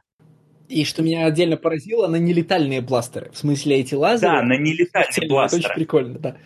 Но это... Я не хотел, на самом деле, об этом говорить, и мы э, обсуждали это непосредственно перед самим подкастом, да. Ситерсон э, обладает, ну, я не могу сказать, что радикальными, но хорошо, левыми взглядами. Да? Естественно, левые взгляды, они подразумевают э, то мнение, что полиция и милитари – это изначально плохо уже, да, поэтому, естественно, работа с э, таким пропагандистским комиксом, как Джай Джо, она, естественно, подразумевала то, что придут какие-то изменения непосредственно к изображению силовых структур, да, и... Блин, там все немножко... Там... Он ведь не просто левый, он ведь социалист, и он прям кричит прям он везде. Соци... Он прям социалист? Ух ты! Он прям социалист, он прям везде говорит о том, что я социалист, и я не против армии, да, но я против армии как инструмента, который дает э, возможность какой-то стране диктовать свои условия. Он говорит, что он видит армию именно как пискиперы, и которые должны работать на международном уровне. Именно поэтому он Джей Джо выводит на international уровень. И там возникают вот все эти разговоры по поводу того, что типа мы все еще американская организация, а он отвечает, что нет, мы вообще-то служим всему человечеству. Единственное, что нужно было говорить про Ситерсона и его конфликт с фанатами – я думаю, что о чем важно сказать действительно, да, и не предаваться никаким а, собственным, в общем, уходам в какую-то историю, да, это непосредственно его заявление о 9.11, да, после которых э, фанаты, Джай Джо, фанатом. фанаты Джай Джо как раз э, написали петицию, после которой его сняли, да, Хотя, Не, ну это же была последняя капля. Come on. Да, это а... последняя капля, но это самое важное. Это был предлог. Да, это, это предлог. Это да. был просто для них предлог. Потому что, естественно, IDW сказал, что мы сняли, закрыли эту серию за плохих продаж. Я не знаю, честно, были ли там плохие продажи. Комикс на самом деле... Там немного по-другому. Там по-другому, подожди. Этот комикс, он ребутнулся же по-другому. Он же э, ребутнулся, э, перезапустился под названием Scarlet Strike Team это должна была быть такая же серия на типа 9 номеров, и суммарно вот весь его ран составил бы там 18-20 номеров. Но его прикрыли на третьем выпуске, да. Его отменили еще до того, как вышел первый номер. Ну, естественно, аргументация у них была такая, что типа даже по первому номеру были ужасные цифры, а как мы знаем, ко второму они э, делятся на два и так далее. Но это все фигня, хотя там, там слишком много разных нюансов. Например, после всего этого скандала IDV запретил ему как-то промоутировать комикс, и сами его не промоутировали. И, естественно, комикс, который называется Scarlet's Strike Team, продается хуже, чем G.I. Joe, потому что что такое Scarlet Strike Team? Это название не продает вообще никак. А для чего они его перезапускали с другим названием? В смысле, кому пришла эта светлая идея, непонятно же. Ну, не Ситтерсону, в смысле, сценаристы не имеют такой власти, да? Не знаю, честно. По... То есть я предполагаю, что потихонечку декланились, ну, уменьшались, снижались продажи G.I. Joe. Нужно было перезапускаться, но не перезапускаться. G.I. Joe был 2000, там, не знаю, 15, стал G.I. Joe 2016 с первым выпуском. Нет, они решили поменять и Scarlet Strike Team, потому что показать, что вот она главная, да, хотя она и в G.I. Joe как бы главная. Ну, я вот этого все, честно говоря, в виде вишной политики не понимаю. Потому, опять же, когда выходил комик Ситтерсона, а любой человек, вошедший в комик-шоп, где внезапно есть стойка IDV, вообразим себе, оказывался в прикольном положении. Рядом лежали комиксы G.I. Joe номер 4 и G.I. Joe номер там 194. Да, потому что они пересдавали хам... 250. Ну да, потому что они пересдавали они хаму. Не переизда... Они его не переиздают. Леша, они его продолжают. Это, нет, подожди, это нынешние серии Хамы? Вот этого Джей Ларри Джо... Хама продолжает писать Джей Джо Марвеловского, да? The Real American Hero, так сказать. Сосна... The а Real American между... Hero? Никак, это просто разные серии. Я имею в виду, они не находятся в одной вселенной, правильно? Да, я так полагаю, что это было, э, возможно, условия Hasbro, потому что когда трансформеров IDV покупал, они не только запускали свой IDV-верс, они продолжали кажется, британских э, британский комикс про трансформеров, по-моему, марвеловские комиксы про трансформеров, но то что-то такое. Они не просто их репринтили, да, в издании, они выпускали синглы, которые там, я не помню, по-моему, фо... вот очень известный, э, а Фурман, вот, Саймон Фурман, очень известный сценарист трансформеров, который писал а, их в Марвеле. И Саймон Фурман одновременно, я сейчас могу ошибаться, но, покажется, нет, одновременно запускал и IDV-шных трансформеров, и завершал марвеловских трансформеров. И то же самое с G.I. Joe. Когда запускали G.I. Joe, позвали Ларри Хаму и сказали, не хочешь ли ты продолжить писать свой комикс, э, который ты писал на Marvel? Он говорит, спрашивайте. И до сих пор пишет. И это вот новые выпуски. Вот типа то, что я видел в превьюшках, это не там пере... Ну, блин, да, я согласен, они не выглядят как комиксы из 80-х, 90-х. А, я еще озадачился, что типа очень современный рисунок. А как они это продают параллельно? Ну, в смысле, окей, типа, основной поток... Я думаю, что фанаты знают. Да, они знают фанаты. Фанаты знают, это 3000 продаж, ну 5000 продаж. Вот это вот, типа, мы недовольны цифрами приордеров. Блин, никто не доволен цифрами приордеров. Это долбанные комиксы. Их способ приордера более эзотерическая штука, чем подача документов в ВУЗ, да, или там на визу. Это чудовищный процесс, и цифры приордеров работают нормально только с сериями типа Бэтмена, потому что никто лично не оформляет эти приордеры. Просто ну, типа, для того, чтобы заказать себе комикс Джей Джо, надо сходить в магазин и его приордерить, а чтобы ты купил комикс Бэтмен, твой э, local comic просто приордерит себе там тысячу выпусков, ну, в смысле, тысячу экземпляров этого Бэтмена, чтобы понимать, что какие-то люди все равно в среду придут и спросят его купить. А, ну, блин. Ну, ты так говоришь, что за фанат 3000, но эти 3000 в конечном итоге и, ну, смогли сделать, не хочу сказать беспрецедентную, но достаточно редкую вещь. Они смогли но снять это, это очень громкие 3000. Для начала да. мы вообще не уверены, что люди, которые занимаются петицией и фансайтом Джей Джо, вообще читали, ну, читают комикс Ситтерсона. В момент, когда была большая буча вокруг комикса Ситтерсона, да, вот вся эта с 9-11, э, да, практически, ну, большинство людей, которых я видел на эту тему на Ютубе и в Твиттере, да, они говорили, я не читал, но теперь уж точно не буду. Это нормальная такая реакция, мы это все время делаем. Не, э, подожди. А вот те люди, которые я не читал и не буду, эта реакция была именно на 9-11.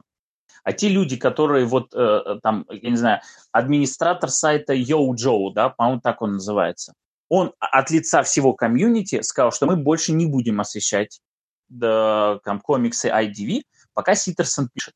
Ну и потом там вот началось все это расследование, выяснилось, что он там был на форумах, у них там постоянно происходили какие-то стычки, им одно не нравилось, второе, третье. Ну, да, потому что... Читаем.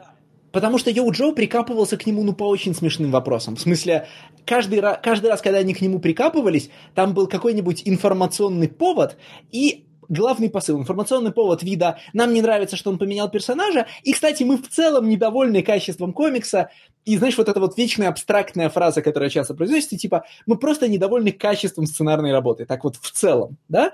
Как они вечно, недо... ну, значит, как какие-то люди были недовольны качеством там комиксов, да кого угодно, там, Саладина Ахмеда, ну, Челси Кейн, ну, кого хочешь, да? Понимаешь, Лёш, вот это как раз тот случай, когда ты пытаешься разобраться в ситуации, роешь вот эту кроличью нору, и понимаешь, слушай, а там, э, ну, это из, история из разряда «А жаба ебала гадюку». То есть э, обе стороны, они как бы, ну, не очень такие, э, в общем, приятные какие-то субстанции в друг друга кидают. Ситерсон, с одной стороны, обладает, он а, достаточно opinionated, да, то есть у него есть свои мнения, которые он не э, боится высказывать, высказывает их довольно резко, э, часто, по любому поводу. И, э, в общем, за это я действительно считаю, что ну, как бы его можно уважать. Когда человек имеет какое-то мнение, он не боится его рассказывать и может его отстоять, но это дорого стоит. Да? Другое, другое уже абсолютно ситуация, если согласен я с его мнением или нет. Но позиция вот как раз фанатского комьюнити G.I. Joe, которая действительно была выражена одним из главных фан-сайтов, она такая очень какая-то склизкая. Вот я согласен, что какие-то всегда были общие формулировки, что вот типа он херово пишет, хотя, блин, ну, ребят, ну это комикс G.I. Joe. А, какой... Э, вы хотите Алана Мура на G.I. Joe поставить, что ли? Я не знаю, там... А, что, что вы хотите такого, чтобы было в G.I. Joe? Ну, а, типа, Ларри Хамма никогда не был крутым сценаристом. Он, а вообще, он классный выдумщик, он э, бесконечная машина производства Он концепт-машина был. Он был концепт-машина. Ну, Ларри что был? был концепт-машина. В том смысле, что Ларри Хама невысокая планка, которую должен перекрывать другой сценарист, и я, зная про конфликт с Ситерсоном, да, с, там, приготовился к тому, что я сейчас буду читать, ну, вот, невыносимую жвачку. Потому что э, это, ну, типа, это мутно признавать, но в половине случаев, когда, значит, когда очередных либерально ориентированных э, сценаристов мейнстримные, там, скажем, супергероики критикуют, типа, и говорят, что недовольны их качеством сценариев, в подтексте читаем, мы недовольны тем, что вы ввели, там, знаешь, чернокожую женщину в комикс, я при этом должен, сжав зубы, признавать, что комиксы это паршивые. Ну, в смысле, что э, какой-нибудь там Unstoppable Wasp, который я вечно вспоминаю в этой ситуации, который я просто, ну, бросил, и я не смог его читать, он был невозможный, да, или там, ну, короче, вы понимаете, о чем я. А, ты, с одной стороны, должен как бы сказать, отвалите, ничего плохого в этих комиксах нет, Скотт Лобдел продолжает писать еще большую чушь, а ему продолжает, а вы как бы не имеете претензий к качеству его работы. Но, Но да, при этом это, и комиксы это, паршивые. Это, это вот это как раз та самая ситуация. Те же самые люди э, хвалят Скотт Лобделовский Red Hood and Outlaws как лучший комикс в DC. И ты такой смотришь на них и думаешь, ну, ребят, все понятно. Uh, э, все правильно, да, потому что есть всегда э, отрицательные примеры в духе той же самой Америки – например, да, где, ну вот куда, куда вообще не ткни, все очень плохо. Э, есть примеры чуть получше, а тот же Мокенберг Челси Кейн, да, то есть для меня это определенно слабый комикс, но не понравился он не потому, что, ну, то есть всем остальным он понравился не потому, что он слабый, э, и, в общем-то, достаточно обычный, а потому что он очень-очень-очень-очень-очень левый, якобы. Вот. А, а вот этот комикс, ну, Э, я не увидел в нем какого-то, на самом деле, серьезного пушинга э, левых... Э, ну, по-хорошему, на самом деле, не будь скандалов вокруг персоны Ситерсона и вокруг фан-сообществ, это был бы абсолютно проходной комикс, которым являются 100% комиксов IDV. Особенно лицензионных комиксов IDV. И он же, кстати, охренел. Он... Он ну, а довольно интересный. Черепахи это просто золото. И не надо мне говорить, что это не лицензия, потому что он из комиксов, потому что IDV выпускает их по лицензии. Слушай, э, different strokes for different folks. Да ты не читал даже, чтобы это говорить. Ну, но он не читает комиксы по лицензии, мы же знаем. Не читал и осуждаю, да. Нет, я хочу вот, дайте мне не поосуждать, дайте мне сказать про Джей Джо, потому что мне-то, я же говорю, мне понравилось. И а, я читал комикс с намерением увидеть, что же такого анти, значит, антивоенного делает Ситтерсон, потому что Йоу Джо его, в числе прочего, же осуждают в ключе ну, типа, среди фанатов комикса Джей Джо много ветеранов вооруженных сил, а, значит, э, Питерсон непочтительно обращается с, э, да. с главным военным комиксом. Да, и да, я да. Меня на прям поразило. На Фейсбуке была эта легендарная запись, что половина Джей Джошных фанатов это, значит, ветераны боевых действий в Афганистане и в Ираке, и им не нравится, как выступают с их известной пропагандистской милитаристской иконой. И Я в скобках замечу, что Ларри Хама счастливый человек, а, родившийся во времена, когда не было интернета, потому что я предчувствую, что, ну, значит, если у, у Джей Джо были фанаты еще в те времена, ну, там, скажем, папы, люди, папы детей, значит, э, которые покупали эти игрушки, то а, значит, мысль о том, что их главную военную, главную серию про американскую военщину пишет японец, а, я думаю, значит, пап... Oh my, это 80, я думаю, да, ты да. понимаешь, да? Пап, которые да, родились да. в 30-е 40-е, это должно было переезжать просто со Да, да, да, просто Pearl Harbor, man. Ну, да, и, значит, так вот, и при этом внезапно Ситтерсон очень вдумчиво подходит к вопросам военных тем в своем комиксе. Я не беру, значит, э, комичные способы, которыми он придумывает врагов, потому что, значит, вот э, он, скорее всего, пытался написать что-то про религиозных фундаменталистов, но аккуратно обойти все маркеры настоящего фундаментализма, и в результате у него получился, значит, э, получился заговор, заговор хиппи, поддерживаемый этими рептилоидами.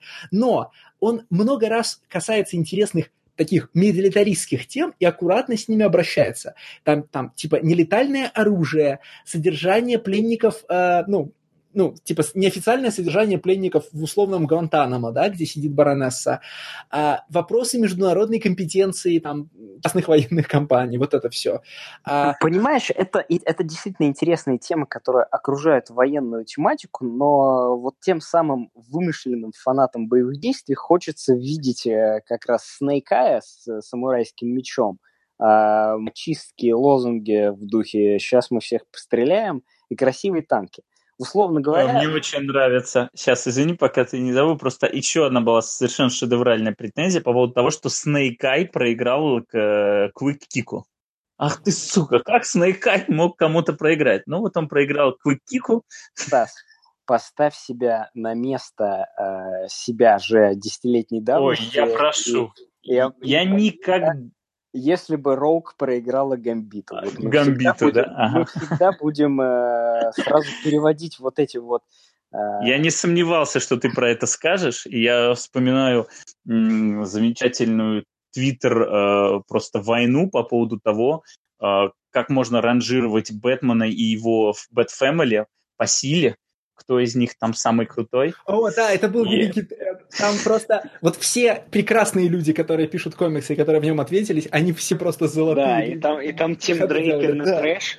Да, то есть Тим Дрейк в мусорке просто, и... И, к сожалению, у Тома Кинга, который пишет лучший комикс про Бэтмена, э, счет вообще знает каких времен, э, нет шансов остаться в бэт-мифологии никаких, к сожалению. Предыдущая меня мысль наталкивала при чтении вот еще на что. А, Ларри Хама ведь никогда не писал а, джингаистский комикс. Да? Ларри Хама нифига не милитарист. Он писал веселые детские развлечения с опорой на игрушки и мультсериал. И милитари... значит, милитаристский язык э, оригинальных Джей Джо из каких там 80-х годов – он нам только теперь таким кажется, потому что мы осознали. Ну, типа, как, знаете, э, пределы прогрессивности мейнстримного кино в 80-е годы были гораздо меньше, чем сейчас, и то, что тогда казалось, значит, э, скажем, супер про-эгалитарным, там, про-феминистским, про, значит, там, как, какое есть, есть ли правильное слово для того, чтобы сказать про гражданские права расовых меньшинств? Неважно. Короче, все штуки, которые в 80-х были прогрессивными по этим полям в мейнстримном кино, сейчас выглядят страшно ретроградными и почти самопародиями. И, ну, это просто связано с тем, что, значит, ну, мы меняемся, да, культура, культура меняется, требования к политкорректности меняются. И в этом смысле э, там, Ларри Хама всегда же был очень, э, ну, всегда находил очень интересные способы балансировать и никогда не делал комикса про армию и войну. Uh, он, в общем-то, делал, ну, Джей Джо классический, да, это супергеройские, это комиксы по большому счету. Uh, и они соответствуют, поскольку они об игрушках, они соответствуют самому главному критерию, там, так сказать, критерию Винни-Пуха, да. Воз... Легко представить себе комик Джей Джо, разыгранный uh, ребенком с игрушками в руках. Все, что происходит в этом комиксе, можно воспроизвести, размахивая игрушками. Просто, правда, у вас не будет, сто... у вашей семьи никогда не будет столько денег, чтобы купить все необходимое. И новый комикс Ситтерсона, он во многом же соответствует вот этим вещам. А, скажем, половину времени он извлекает мелодраматические э, конфликты между персонажами из их э, иерархического положения в отряде из самых простых вещей, которые ассоциируются у нас с вооруженными силами. То бишь, э, как бы он использует для драмы все, что должен, все, что знает об армии шестилетний ребенок, и это офигительно. В армии есть звания, значит, знаете, вот плохая еда и, значит, э, разборки о, том, значит, разборки о том, кто кому командир. И там разрешение использовать оружие на миссии, запрет использовать оружие на миссии.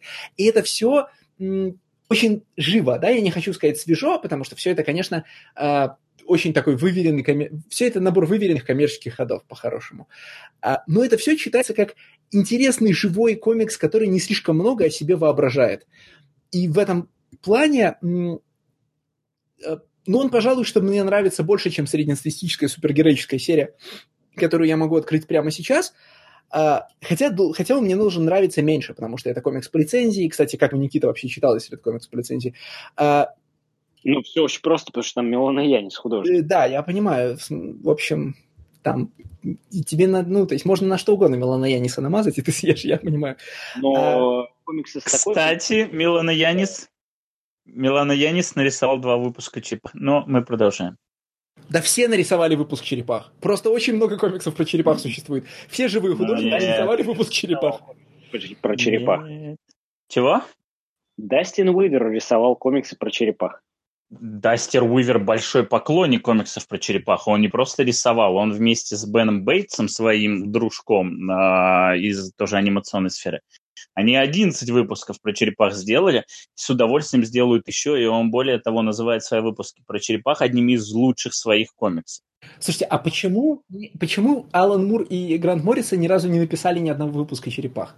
Как вот это Но произошло? это из другой тусовки. Ну, там, там по-другому тусовка была. Ну, то есть они да нет, ну типа просто черепах так много, что, знаешь, рано или поздно должны были уже купить старика на Нет, нет, Леш, это большое заблуждение. На самом деле вот черепахи миражевские, да, а, там вот, простите, ростер э, создателей, который над ними работал, он, э, ну, это все достаточно нишевые какие-то художники, сценаристы. Там из крупных был Корбин, например, но Корбин нарисовал там один backup условно.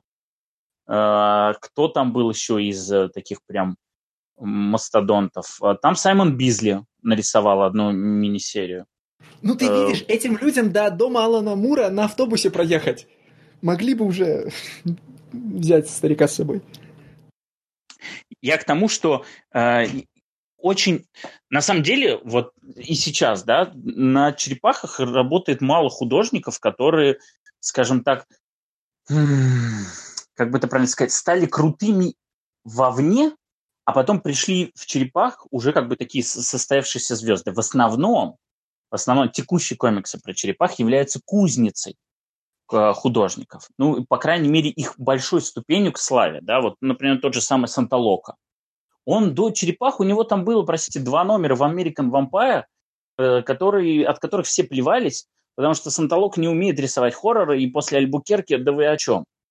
А черепахи стали трамплином. Например, э, оттуда забрали в Марвел э, Кори Смита, художника, который потом новую начал рисовать для Марвел. Оттуда забрали э, художника бразильского Даниэль Каусейро, который начал рисовать Iron Fist а.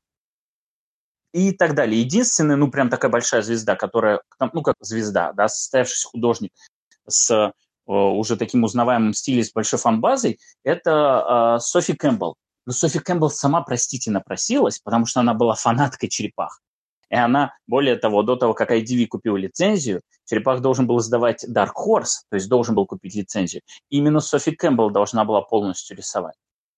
И поэтому IDV, конечно, с распростертыми руками принял ее, и она сейчас э, регулярно туда возвращается.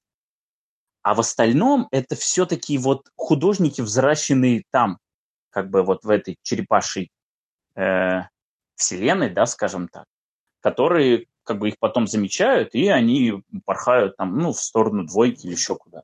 Ну да, Hasbroverse, конечно, работает не так. Там практически все авторы со стороны.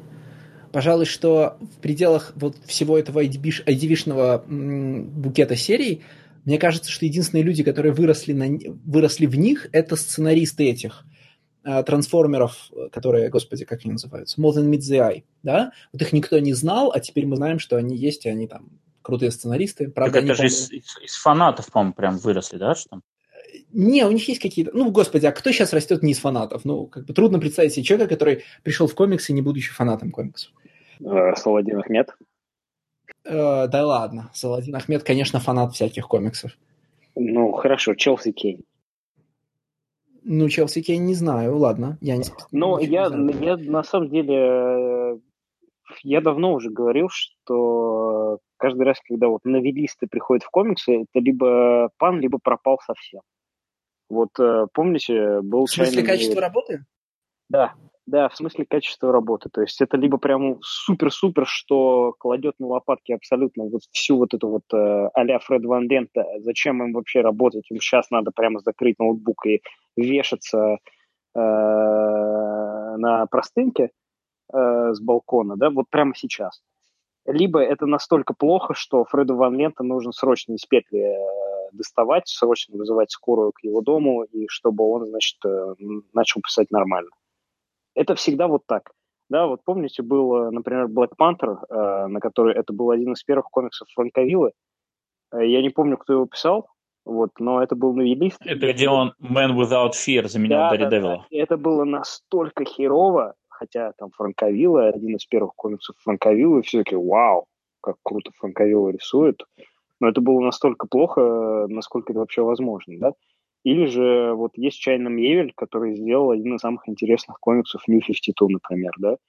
Хотя, казалось бы, от человека, который пишет э, про дизель-панк и стимпанк э, с крабами, ну, не знаю, чего-то ожидать такого. Ну, вот, вот таких историй их много.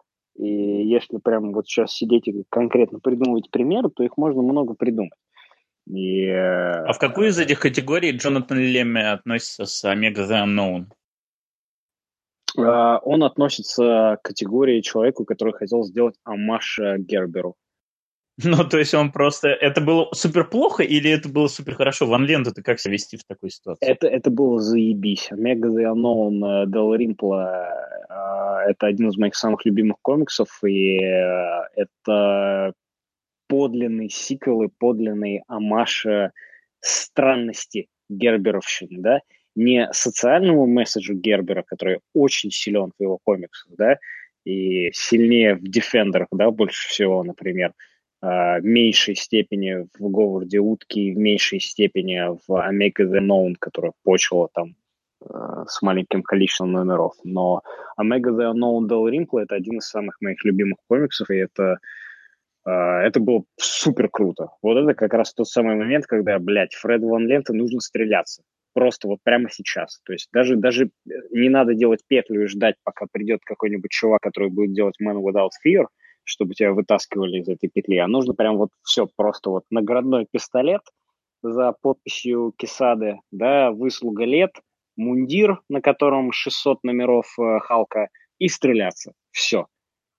Я посмотрел, кто писал «Черную пантеру» с Франковиллой. Это Дэвид Лис, Дэвид, я у Дэвида Лисса знаю одну недурную книжку. Ну, и не, меня ничем не цепляют все остальные. Эти, значит, «Этический убийца». Ничего себе такой романчик. Ну, типа, проходная хай-концепт фантастика, да, все остальные его книжки в основном с, там, заигрывание с такой, знаете, с этой, с, Великобрит... с Америкой или Великобританией 18-19 века и вставлением туда приключенческих или фантастических... Альтернативная история, что ли? Ну, не, сов... ну, практи... не совсем. Не, не столько альтернативная история, сколько гордость, предубеждение и зомби, да, просто слияние эстетик. А, Короче, Дэвид Лис, по-моему, ну, я не хочу прям рубить с плеча, но мне кажется, что он совершенно непримечательный автор, особенно на фоне Чайны Мьевила, который там типа, наше все, да? Uh, ну, в смысле, Мьевил действительно... Если бы он был не такой непроницаемый в прозе и не такой эпатажный в интервью, Мьевил был бы э, наверное, перекрыл бы, может, э, Нила Геймана по известности. Потому что он делает сходные с Гейманом вещи. Я вот хотел связать, я вот хотел связать э, Нила Геймана с э, Чайным Евелем, но, конечно, не склалось. Но Мьевель просто гораздо более э, брутальный и амбициозный автор, да. Э, Нил Гейман не, никогда себе не, не, ну, никогда не отложит, значит, художественную литературу на пару лет, чтобы написать историю русской революции. А Мьевел в прошлом году и на такую книжку издал, да. Я, конечно, ее не читал, вот, короче, нечего мне больше делать. Но вот Мьевил делает зачем-то вот такие ходы. А что касается прозаиков, которые садятся за комиксы, мне кажется, что, блин, это каждый раз используется как такое медиа-событие, поэтому их никогда не сажают на проходные серии. Все понимают, что если, ну, значит, все знают, что если э, большая двойка трубит о том, что они взяли какого-то некомиксного автора, и он сейчас будет делать комиксы, все внимательно смотрят на то, что он делает в комиксах, поэтому провал заметнее и успех заметнее. Да? А когда это какой-нибудь автор, который м, ремесленно пишет книжки, а потом садится ремесленно также делать комиксы, никто не, никто не задумывается о том, что вообще-то это прозаик. Вы вот сейчас, перебирая авторов, как-то ну, не вспомнили, например, да, Эбнита и Леннинга, которые вообще-то не про комиксы. Ну, в смысле, в первую очередь Эбнит и Леннинг э, производители франшизных книжек, да. Э, Просто это два человека, которые способны, как, вот точно так же, как, значит, как, как это, машина контента, да, они могут брать любую франшизу и производить по ней новый комикс э, с, непо, значит, с неповторимым вкусом аромати, ароматизатора Эбнет и Леннинг, да, всегда одинаково. А на все остальное мы просто в этом смысле не обращаем внимания. Поедем дальше, кстати, к вопросу об авторах, значит, Мэтта Фракшн вспоминали тут, значит, в контексте Милана Яниса. А в следующий комикс как раз с Фракшном ассоциируется. Конечно, едем дальше. Конечно, едем дальше. Что за комикс мы будем обсуждать? Сейчас я расскажу. Это заявка Стаса, которая вызывает у меня очень много вопросов. А я их, конечно, не постесняюсь задать. Это комикс Beautiful Canvas, а, изданный Backmask Studios. Писал его Райан Кей Линдси, и рис... а рисовал его Сами Кивела. Рисовал же, да? Это мужское имя Сами? Да. Вот. А, значит, это просто, очень простая история в очень непростой обертке про женщину-наемную убийцу, которая должна уничтожить маленького мальчика с, генти... значит, с генетическими мутациями, делающими, его, э, дающими ему сверхъестественные способности, она решает его не убивать, э, значит, берет его под свою опеку, поэтому ее заказчик, сверхбогатая бандианская злодейка, начинает за ней охотиться. Ну, то есть Стас предложил X-Force, Рика Ремендера. Ты ты обалдел. Нет, ну, Стас предложил, э, я даже не знаю, с чем это сравнить. Э, господи, Стас предложил, вот по моим ощущениям, Стас предложил комикс Кристофера Сибелы, да? Вот примерно те же... Фига, жестко, жестко. Ладно, продолжайте, мне интересно. Uh, я скажу прямо, значит, я серию Eternal, которая, которую до этого написал, uh, господи, Райан Линдси, да, не читал. У Eternal хорошая критика. Ну, вернее, ну, в смысле как, сейчас у всех комиксов хорошая критика, да, никто не пишет авторитетных рецензий. Но Eternal какие-то довольно убедительные люди, которых я периодически почитываю, даже как-то относительно хвалят. Beauty, вот с Beautiful Canvas, э, ну, я для чистоты эксперимента читал очень мало критики, но Beautiful Canvas не вызвал у меня ощущения, что там, я имею дело с каким-то перспективным автором, за которым надо следить. Это а очень знаешь, красиво. такое вообще? Ну. Ты знаешь, что это такое? Давайте, давайте я так. Давай набрось. Вот я, давай, вот сделай так, я... чтобы я почувствовал ты стыд опять. Да. Э, нет, ты не почувствуешь стыд, но просто это будет твистом, возможно. А, значит, почему я предложил этот комикс? Это очень забавно, потому что я предлагал уже третий комикс издательства Black Mask, и я просто лоббирую его в этот подкаст, при том, что я вообще не слежу за этим издательством, я просто просматриваю те комиксы, которые выходят. Ну вот, как бы у меня есть такая привычка, да, у меня нет привычки читать каждую среду комиксы, но у меня есть привычка каждую среду заходить на комиксологи, и просто вот просматривать, да, там пять страниц новых комиксов. Вот мне приглянулась какая-то обложка, какое-то неизвестное название. Я открыл, и на Comixology очень удобно, можно посмотреть три страницы превью. Тебе не нужно ничего больше делать. И вот так я наткнулся на комикс Black Canvas. А, я увидел, ну, такая недурная обложка. Я открыл, посмотрел. Мне очень понравился рисунок. Собственно, главный критерий, почему я предложил этот комикс, это потому что мне понравился рисунок. Я его, соответственно, складывал, ждал, когда он весь выйдет. И вот в тот момент, когда я захотел его прочесть, я подумал, почему мне предложить подкаст? Это код в мешке, я понятия не имею, что там будет. Ну, по крайней мере, он очень клево нарисован, и как бы, мне будет приятно его разглядывать. А Райан Кей и это, это очень смешно. Откуда я его знаю? Потому что я его знаю именно а, благодаря комиксу Анка Никс Форс, который вспомнил Никита. Потому что когда выходил комикс Uncanny X-Force, я очень ревностно относился к нему, ну прям вот, вот прям я ежемесячно читал, и я читал критику. Мне просто интересно было, что люди про него говорят и так далее. И Райан Киллинси – это был ревьюер на CBR, который каждый месяц э, оставлял свое ревью по Uncanny X-Force. И со временем у меня, да, их, их было двое на, э, блин, не помню, как зовут второй, но вот Райан Киллинси я просто запомнил, ну, вот это зрительная память. Я видел, видел автор, автор видел, видел, и все, у меня в голове засела фамилия, поэтому, когда я увидел этот комикс и увидел, что его пишет бывший ревьюер, то есть, ну, практически Леша Замский, я, я понял, что просто мы не можем его не обсудить, потому что как Леша Замский не может, может не обсудить комикс, который пишет такой же человек. Ну, в плане карьерного пути. Я, я тоже это почувствовал, да. Ну, в смысле, я не знал, что он комикс-критик, но в целом, от, вот когда я читал сам комикс и его бэкметтер, там вот я понял, что надо будет говорить о том, что, значит, вот это человек, значит, это человек из такой же обоймы, как я, и как печально, что мне не нравится его комикс, потому что это значит, что я тоже гораздо хуже, чем, ну, гораздо хуже, чем можно было бы думать. Это вы очень глубоко так зашли, на самом деле. Э, очень интересный э, генезис появления этого комикса в нашем подкасте. Э, я предложу, может быть, э, про рисунок сначала. Потому что рисунок действительно очень красивый. Действительно, в первую очередь, комикс привлекает рисунком. Но я для себя смог выделить сразу же четкие три инспирации – которые... Э, да тут четкая одна, это, это, это чистый океан, это чистый аховый вот, рисунок. Вот смотри, э, да, естественно, это аха, причем э, и формата Хокая, и формата вот того моего любимого номера Secret Avengers, где Шанчи с Нико Фьюри? А, Шанг-Чи. Э, Шан... Нет, э, Secret Avengers Уорна Эллиса, где Шанг-Чи Да-да-да, где он там мочит по э, культистов по лестницам. Эти лестницы же как-то действительно называются. Эшеровские, это география, ой, геометрия. Да, эшеровская геометрия, где Шанг-Чи бьет, там Стив Роджерс говорит, только никого не убивай, типа incapacitate. И Шанг-Чи говорит, ну, incapacitate так incapacitate. И следующие кадры, как он ломает к чертовой матери кости э, у этих культистов бедных, которых придумал Брубейкер, э, и которые пропали, естественно, после того, как Брубейкер помахал ручкой Марвела. Вот. Э, второе, вторая инспирация – это художник Superior Force of Spider-Man и Фикса. Я у меня случился Стив Либер. алгоритм. Да, это Стив Либер. А, в крупных планах это Стив Либер. И третья инспирация на нескольких панелях, на некоторых панелях, это Деклан Шелви. Вот это три инспирации, которые есть.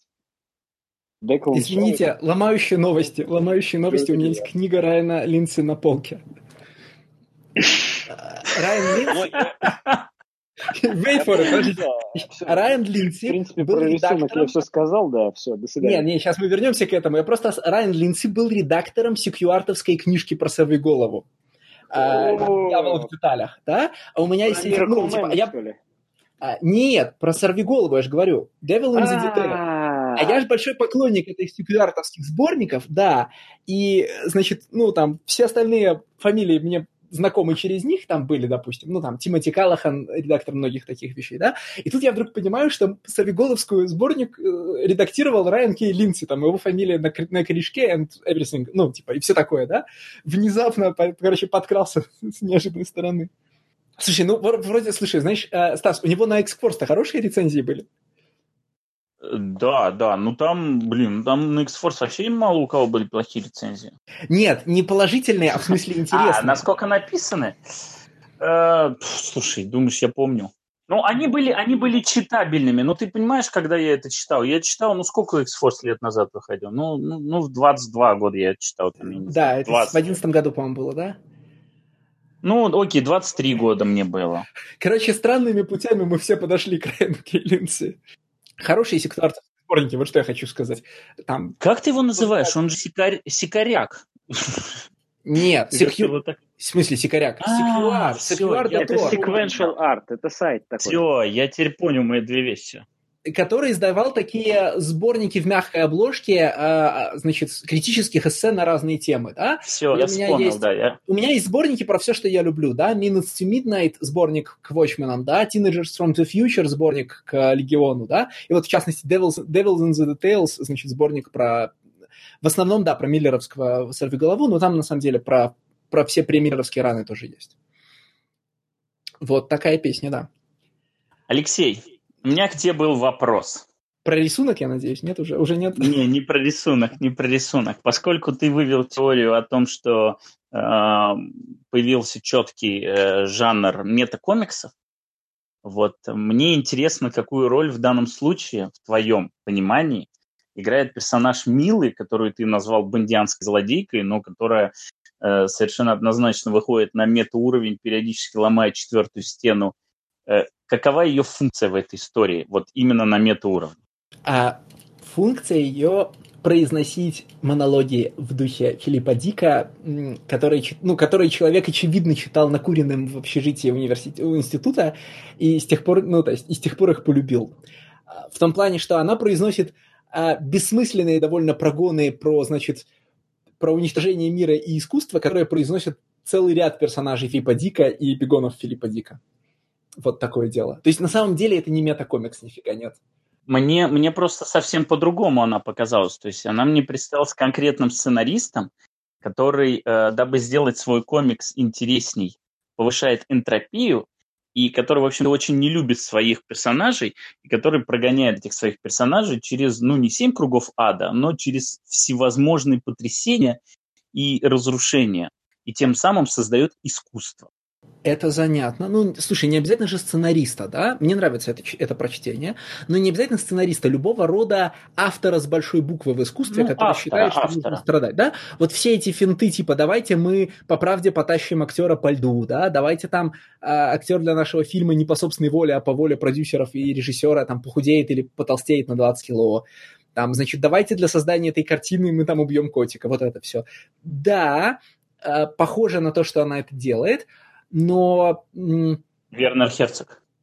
Э, ой, да, да не только Херцог, да тысячи их на самом не, деле. Не, ну он просто как, он просто как э, такой...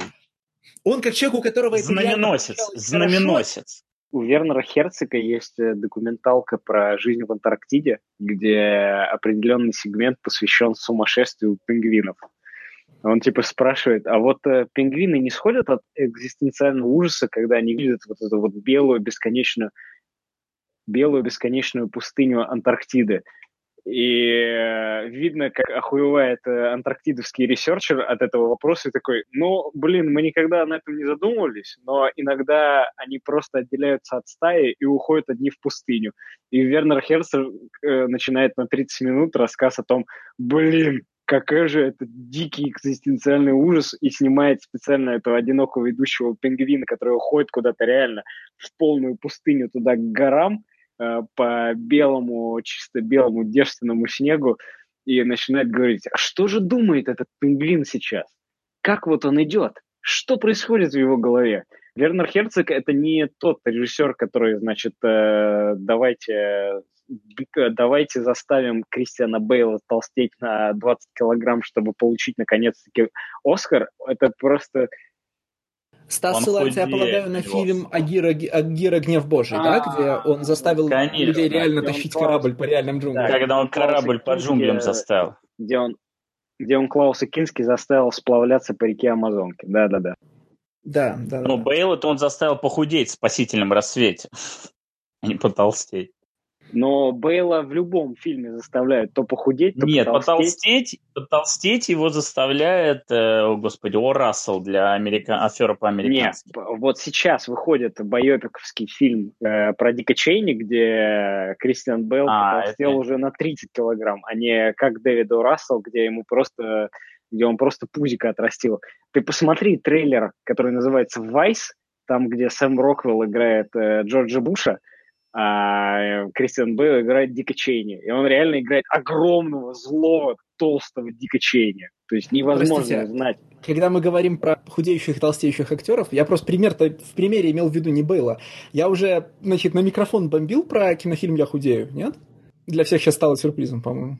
Подожди, я худею, да, ты бомбил по поводу этой. Это же наша русская комедия. Да, девочка, ради, значит, ради проходной русской, да, да. да, да, да, ради проходной русской комедии. Я вот на самом деле это имею в виду. Э, там деньги, которые получает Кристиан Бейл, позволяют ему худеть и, и толстеть то столько раз, сколько он захочет. Ну, в смысле, он может заказать себе экзоскелет и всю жизнь ходить в нем. Я полагаю, что это такой масштаб сумм. Но, возвращаясь к Beautiful Canvas, да, а, я признаюсь честно, что я если и мог бы прочитать там какой-то метауровень, я его не считал, потому что этот комикс меня просто перегрузил по входу. А, автор, как бы это описать? Вот ты осилил его бэкметтеры, Стас? Никиту я даже не спрашиваю. Нет, я бэк... ну, ты под бэкметтером это то, что она пишет, да? А, или ты про газеты, газетные выпуски. Кстати, Нет, не извини, газеты. я имею в виду пока интервью. ты не ответил, uh-huh. я просто хотел сказать, что да, у этого комикса, у него все виды backmatter ов, которые только существуют. Во-первых, после каждого выпуска есть послесловие. После каждого. После этого обязательно есть какая-то э, внутримировая э, информация, да, внутри мира, которая нам как-то раскрывает э, backstory некоторых персонажей. Вот те самые газетные вырезки, которые нам объясняются, почему там каждый такой-то персонаж оказался в таком-то месте. Это второе. Третье, что в нем есть, это, соответственно, вот эти инспирации, которыми автор активно делится и обсуждает со своим редактором эти инспирации. Ну и, в общем-то, типа создает дополнительный контент.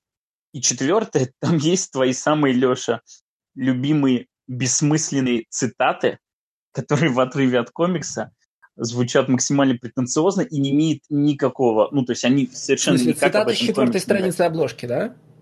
Да, да, это, ну... Не, ну так я тебе прямо скажу, вот здесь, вот здесь прям, я здесь ручаюсь тебе, что вот это он взял у Гиллина.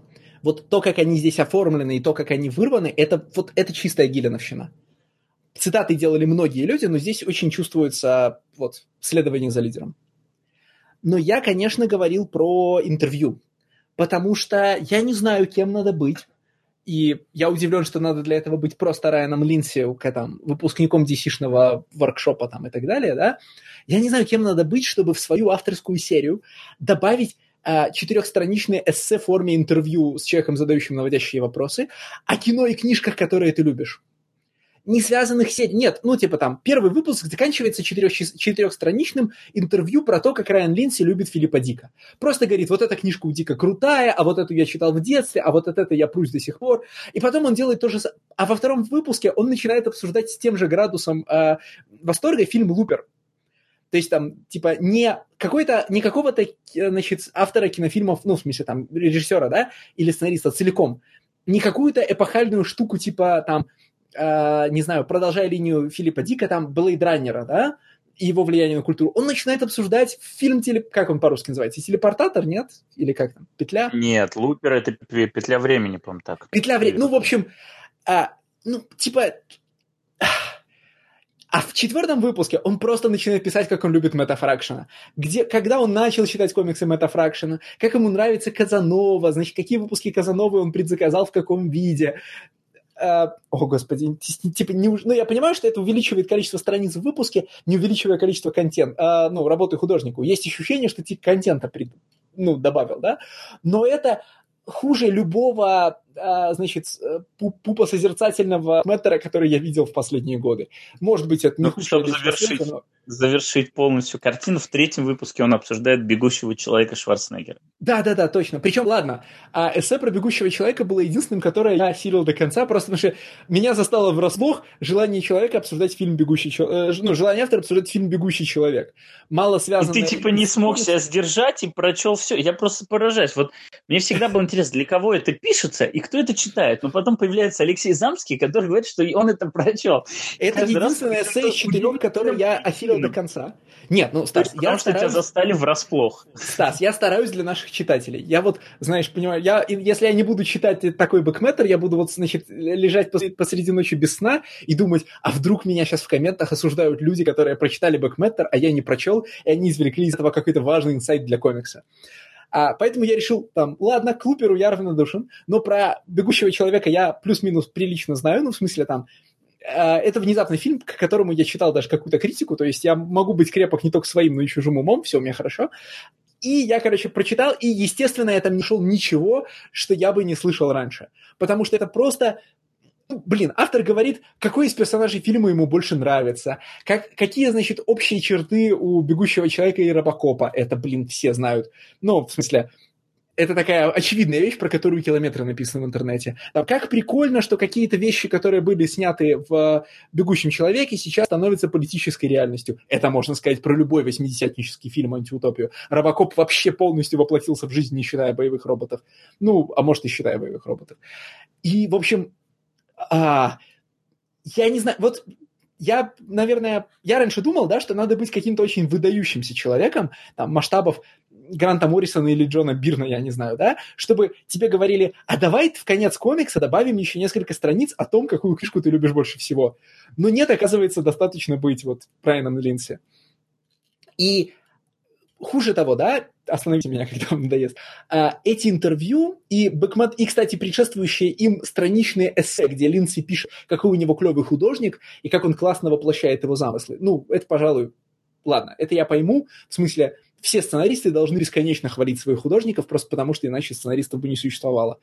А, Так вот, э, оба этих текстовых э, куска в бэкметтере явно указывают нам на то, ну, намекают нам на то, но очень прозрачно, что сценарий написан интеллектуальным человеком, э, на следующем, на, следующей, на следующем, значит, плодотворной и обильной фантастической традиции. Он никто, значит, он не хрен с горы, он Филиппа Дика читал от корки до корки.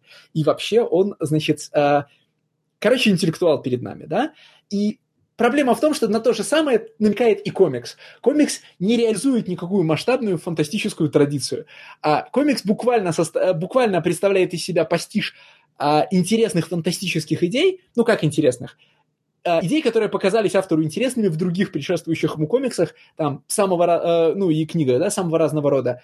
И он говорит, знаете, я там, очень начитанный и умный человек, смотрите, я вот это могу, и вот то могу, и я могу такие приемчики использовать, и так ситу... значит, ситуацию повернуть. А потом ты ее перечитываешь, потому что, еще раз, внимание, да, я ответственно отношусь к этому делу и прочитал чертовы Beautiful Canvas два раза. И ты понимаешь, что это супер простая история. А, в смысле, что если из нее исключить все фантастические, исключить все фантастические допущения, которые просто заменяют, а, ну, типа, полулюди, полуживотные заменяют наемников, да, там волшебные спецэффекты заменяют э, пистолеты. Так, э, прости, Леша, но это же твоя собственная претензия была по поводу того, что если я вижу, как разговаривают два человека, то пусть они разговаривают в падающем э, карьере. И в этом комиксе простые вещи насыщаются вот этими вот, ну, какими-то совсем непонятно откуда взявшимся метахьюманами, да? Потом Нет, это претензия другого рода, э, другого рода, смотри. Это другая моя постоянная претензия. Если в фантастическом произведении есть фантастические допущения, они должны работать на мотив истории. История в фантастике должна быть невозможна без, э, без своего фантастического элемента.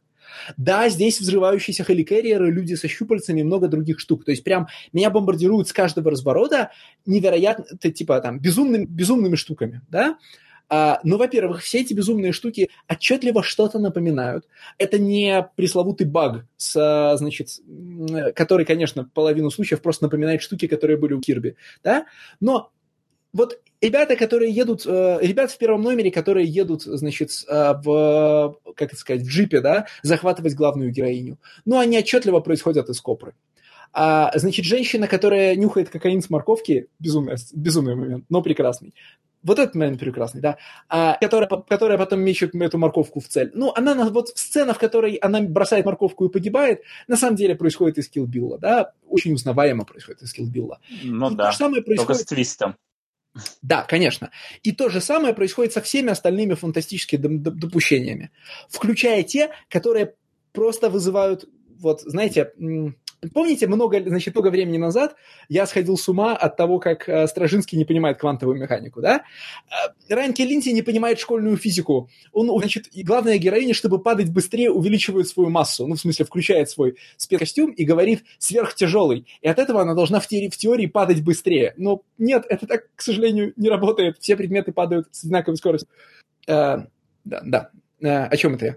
Да, так вот очень простая история, не в смысле, что люди разговаривают в комнате, а в смысле э, прост, простая фабула, возможная в, там, знаешь, в кинофильме про наемных убийц, в кинофильме про Джеймсов Бондов, в кинофильме про бандитов, в любом, да?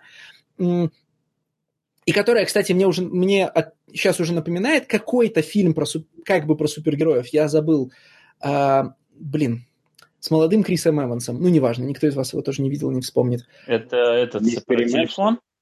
Что? Пульс или как он там что-то? Ну, может быть, и пульс. Ну, вы поняли, короче, где у них у всех сверхи... Где это комикс как бы... Где это кино как бы про X-менов, но на самом деле про телепатов, там, телекинетиков и всех прочих. Anyway. Короче, если от, отбросить все эти фантастические допущения, получается супер несложная история про женщину, которая должна была убить ребенка, вместо, а, а этого не стала делать и вступила в борьбу со своим, значит, э, нанимателем, которая еще и ну, может быть, я проглядел крупный подтекст, но который еще и никуда не ведет. В том смысле, что э, большая часть разговоров проис... там, про великие замыслы в этом комиксе – это просто разговоры. И... Ну, вот я как раз хотел об этом поговорить. И поверхностность э, этого нарратива, ну, в смысле, его простота и, простота и незамутненность, да, маскируется двумя вещами. Во-первых, количеством фантастических допущений, которые наваливаются в первых выпусках. Потом их, кстати, становится меньше, но в первых-то их навалом, да. Мутанты, э, телепатия, э, пирокинез, э, астральные путешествия, фантастические, значит, значит, жена главной героини, которая вроде бы должна быть просто психотерапевтом, внезапно, значит, становится крутым бойцом и круто гоняет на байке. Да? В последних выпусках этого меньше. А, фанта- какая-то, значит, э, не, объяс... не до конца объяснимая тюрьма на Кони-Айленде, да, в смысле, где этот, ну, персонаж, который говорит, сидя на колесе обозрения, говорит, я два года искал, как отсюда вырваться, и сейчас вырвусь, достает красный шарик и кидает его, да. И второй аспект, вот прям связанный с этим колесом обозрения, а, сюжет а, сюжет написан ос, осознанно, декомпрессно, и во многом с применением там таких прикольных скачков и приемов, так что тебе кажется, что он гораздо сложнее, чем есть. В смысле, при первом чтении тебе нужно через многие сцены в первых номерах продираться, но как только ты разбираешься, как это все работает, он уже не составляет... Понимаешь, да? Это не, не, не Invisibles, в которые нужно вчитываться. Это просто искусственно усложненная, искусственно усложненная фабула, Э, в которой происходят необъясни, необъяснимые штуки и недомолвки, и ты, ну, и ты должен через них, это, через, через них все продраться в надежде, что в конце у тебя что-то в голове щелкнет, и все сложится в единую картину. И, кстати, нет, не складывается. А, все, я закончил. Я с тобой во многом не согласен. Мне, я сразу скажу, я скажу, что мне комикс в целом не понравился, но работа и тот посыл, который автор в нее вкладывал, оказался для меня удивительно близким. Потому что я, ну, не то чтобы через это прошел, да, но как бы эти ощущения мне знакомы. В моем понимании этот комикс является самотерапией от того, что автор скоро станет родителем. И вот в каком, в каком смысле. Э, как бы каждый человек, да, ну я говорю за себя, но я уверен, что все через это проходят. Э, к моменту, когда вот он собирается вести ребенка, его начинают э, терзать внутренние сомнения да, по поводу того, каким я буду родителем, там, насколько я смогу уберечь, насколько я смогу воспитать ребенка, да, насколько я смогу повлиять там, на его жизнь. Да, вот, ну, вот такие вот вещи, которые, безусловно, пугают. И вообще, как изменится моя жизнь, и справлюсь ли я с этим. Это вопросы, которые, ну, как бы тебя могут не волновать, но они у тебя появятся в голове в любом случае.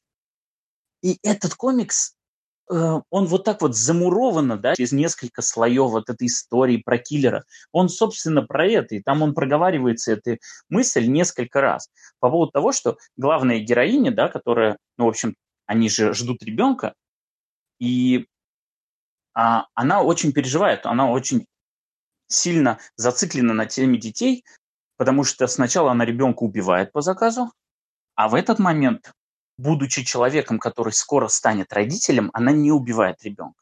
И у нее в этот момент начинается вот это изменение, у нее начинают задавать вопросы. Смогу ли я э, там, избежать, не ну, вот, избежать каких-то моментов, да, а, и, и так далее. А в конечном итоге она просто принимает неизбежность. То есть жизнь, она, вот она наступит, и ты с ней изменишься ничего не произойдет. Ты станешь родителем, хочешь, не хочешь, да, пройдет два месяца, для тебя это станет нормой. То есть ты уже не будешь представлять о том, что у тебя когда-то ребенка не было. Все, ты очень быстро привыкаешь как к любой вещи, к которой привыкает человек. И вот по поводу того, что э, комикс умышленно усложнен, так он тебе сам об этом говорит. Он говорит, you are overthinking it. Это последняя фраза, которую говорят читателям, намекая на то, что, в общем-то, вот это все, это все наносное. На самом-то деле я просто хочу сказать по поводу своего переживания, которое испытал перед тем, как стать отцом. Ну, в данном случае, там, героиня мать. А, хорошо. А зачем автор это все... Зачем автор овер, оверсинкает это все? То есть э, месседж про родительство, то он очень прозрачный. Ты правильно сказал, он проговаривается в комиксе напрямую. Да, потому что автор сам оверсинкал это, понимаешь? Вот момент, когда вот он думал, вот он постоянно думал, как, что будет тогда. Вот он оверсинкал это, понимаешь? По факту просто вот появится ребенок, справишься. Да, безусловно, о каких-то вещах надо подумать, но есть много вещей, которые лезут тебе в голову, но им там не место. Они забивают тебе голову. Справишься, никуда не денешься. Не, ну понятно, 2000, ну там, много тысяч лет все люди на Земле справлялись, и мы как-то справимся. Да, это была прекрасная фраза про россиян, когда, соответственно, там незадолго до родов э, сына мы ходили на курсы специальные по родам, ну, рассказывали, что, как себя там вести и прочее. И там первая фраза, которую сказал э, преподаватель, назовем так, говорит, не переживайте, никто еще беременным из роддома не уезжал. Так что родите, никуда не денетесь. Вот то же самое. Понятно, как бы, если ты нормальный человек, и, а не тот, кто собирается забить на ребенка, никуда не денешься, справишься. И не нужно морочить себе голову излишними вот этими размышлениями. Вот, ну, мне показалось комикс об этом. А все остальное это чтобы тебя развлечь, чтобы был падающий хелл карьер. Uh, да, безусловно, об этом, но нельзя ли меня в таком случае развлекать вещами, связанными с историей? А, ну, в смысле, работающими на центральный посыл, а не там, ну, а не нагоняющими, вот, значит, Филипп Кадиковщину вот раз за разом. Я же не то, что... Ну, слушай, бы... ну, если это инспирации такие, да? Нет, ну, как бы у всех у нас инспирации, но как бы из, из, из одних инспираций комикс-то не делается. Ты вот, например, декла... значит, ты, например, полагаешь, что она убила, значит, эту девочку в бантике, которую она все время видит, да? Да вот это вот Ты же это на тексте не докажешь, бы. да. Я, например, вообще да. предполагаю при втором чтении, что это она сама. Ну, в смысле, что... Ну, типа, знаешь, это она, которая могла бы погибнуть в детстве, например. Там это действительно вот, вот можно и так интерпретировать, и так интерпретировать. Но, тем не менее, это травма, да, как бы это травма, которая э, с ней есть и которая вот ее, ну, как бы сдерживает, да, не дает ей вздохнуть спокойно и как бы let it be, ну вот, вот, вот так поступить. Вот она все еще цепляется за этот эпизод. Ну, окей. А вот этот кусок, кстати, мне понятно, как работает на центральную идею. А объясни мне тогда этого, значит, пленного подрывника. Ну, в смысле, вот чувака с э, колеса, с колеса обозрения, который потом... Не могу, там, я, да? я не... Я не думаю, что все элементы, они должны работать на эту типу. Есть не, ну некоторые боюсь, элементы, которые для того, чтобы был...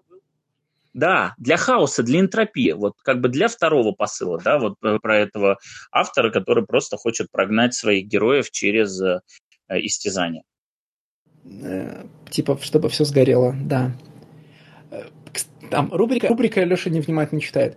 Скажи мне, у тебя при первом чтении не было ощущения, типа, ты в какой-то момент не запутался в двух одинаковых мужиках? В том, который с видеокамерой, и в том, который сбегает с колеса обозрения? Не, они, не, они по-разному они... нарисованы. Нет, Нет там есть конкретный facial, facial э... Я в первом номере их слил в, в одного до определенного момента, понимаешь? Потом они начинают говорить, что это два разных человека, я понял. Но вначале я как-то растерялся. Но это в принципе, Не, не, подожди. Знаешь... Когда этот чувак сбегал из колеса обозрения, он конкретно говорил, что он хочет докопаться до этой Милы, а детектив говорил, оставь ее в покое, то, что она тебя погубила, как бы все, выпусти ее из своей жизни. Да, да, а да. чувак, но... он сразу работает на нее уже. Но это, да, но это не первые необъяснимые сцены в комиксе. Ну, come on, да? Первая страница, например, изображает некое другое убийство, которое мы еще какое-то время, которое мы целый весь номер не можем контекстуализировать в дальнейшем, да? Не то, на которое, которое она приехала совершать, а какое-то другое. Так это то убийство, где девочка погибла. Если девочка в самом деле погибла. Да, но это именно к той сцене. Да, Стас, но мы с тобой дискутируем про комикс, где героиня читает книжку «Птица с хрустальным оперением», тогда как такой книжки не существует в принципе, а существует фильм. И это, ну, это совершенно намеренный такой ход, знаешь, вот как э, Дик это всегда делает, да, делал. У Дика во всех его романах про сконструированные миры, ну, у Дика, блин, есть больше двух романов, где люди, упрощенно говоря, живут в матрице. У него там есть такие небольшие смещения известной тебе культуры, чтобы ты чувствовал, что этот мир не совсем твой, да? Ну, там, условно, Мальборо выпускает э, газировку, а Кока-Кола выпускает сигареты. Ну, я утрирую, да? И вот э, книжка, которая на самом деле фильм, это как раз совершенно вот оттуда взятый прием. И я какое-то время потратил на то, чтобы врубиться, зачем нужна эта книжка, если какой-то подтекст, я вспомнил фильм, там, я посмотрел, на чем этот фильм основан, нет, я не смог тут докопаться ни до какой глубокой истины, простите. В, в этом месте в аннотациях автор разводит руками, да. Ну, в общем, контр... противоречивый словом. Да, к, противоречивость, согласен. Но controversial, да, ты хотел сказать? Ну да, но лучше так не говорить. Да, но, по крайней мере, красивые картинки, и действительно красивые. Вот, э, посмотрите. Ну, мне кажется, хотя бы ради этого стоит, а может быть, вам и сценарной точки зрения понравится работа. Знаешь что, Стас, если Хотя она быть сложная. Ну, вот. Если человек может быть австралийским, а, значит, комикс-рецензентом, а потом начать выпускать успешные авторские серии, в которых он занимает, в, котором он, в которых он излишне умничает, а параллельно занимается самотерапией, для меня не все потеряно вот для меня этот комикс надо, видимо, на, на, надо, наверное, знаешь, купить себе Beautiful Canvas, смотреть на него и думать, ну, нет, сегодня, значит, вот... И это при этом оказаться на твоей полке, Алексей, это последний. Да-да-да, понимаешь, то есть а, надо купить себе, мне кажется, hardcover Beautiful Canvas или там TPB шку, да, смотреть на нее и думать, ну, вообще нет, ну, еще что-то в жизни может получиться там, не все у меня потеряно. Так что вот, оптимистический, блин, комикс. Про то, что можно быть... Что? Ну да, переходим к кейпоте.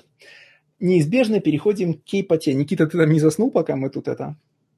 А, да, да, да. Чё, что случилось? Переходим, говорю, к доктору Стрэнджу. Самое время. Наконец-то. Наконец-то. Ну, переходите. Время расцветать твоему разговору про супергеройку. Да, итак, да, это не просто читательская заявка, это результат голосования на нашем Патреоне среди самых высоколевельных патронов, а, которым мы предложили а, значит, три комикса, получивших... Мы взяли три комикса, которые у нас просили в комментариях больше одного раза, и предложили нашим высоколевельным патронам выбрать, какой из этих комиксов мы будем обсуждать.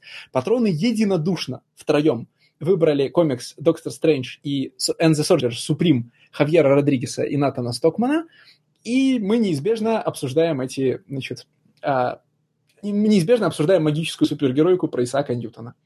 А, хотите в следующий раз, значит, исказить выбор, а, ну, в смысле, значит, переломить ситуацию на свою, на свою сторону, приходите в наш Patreon.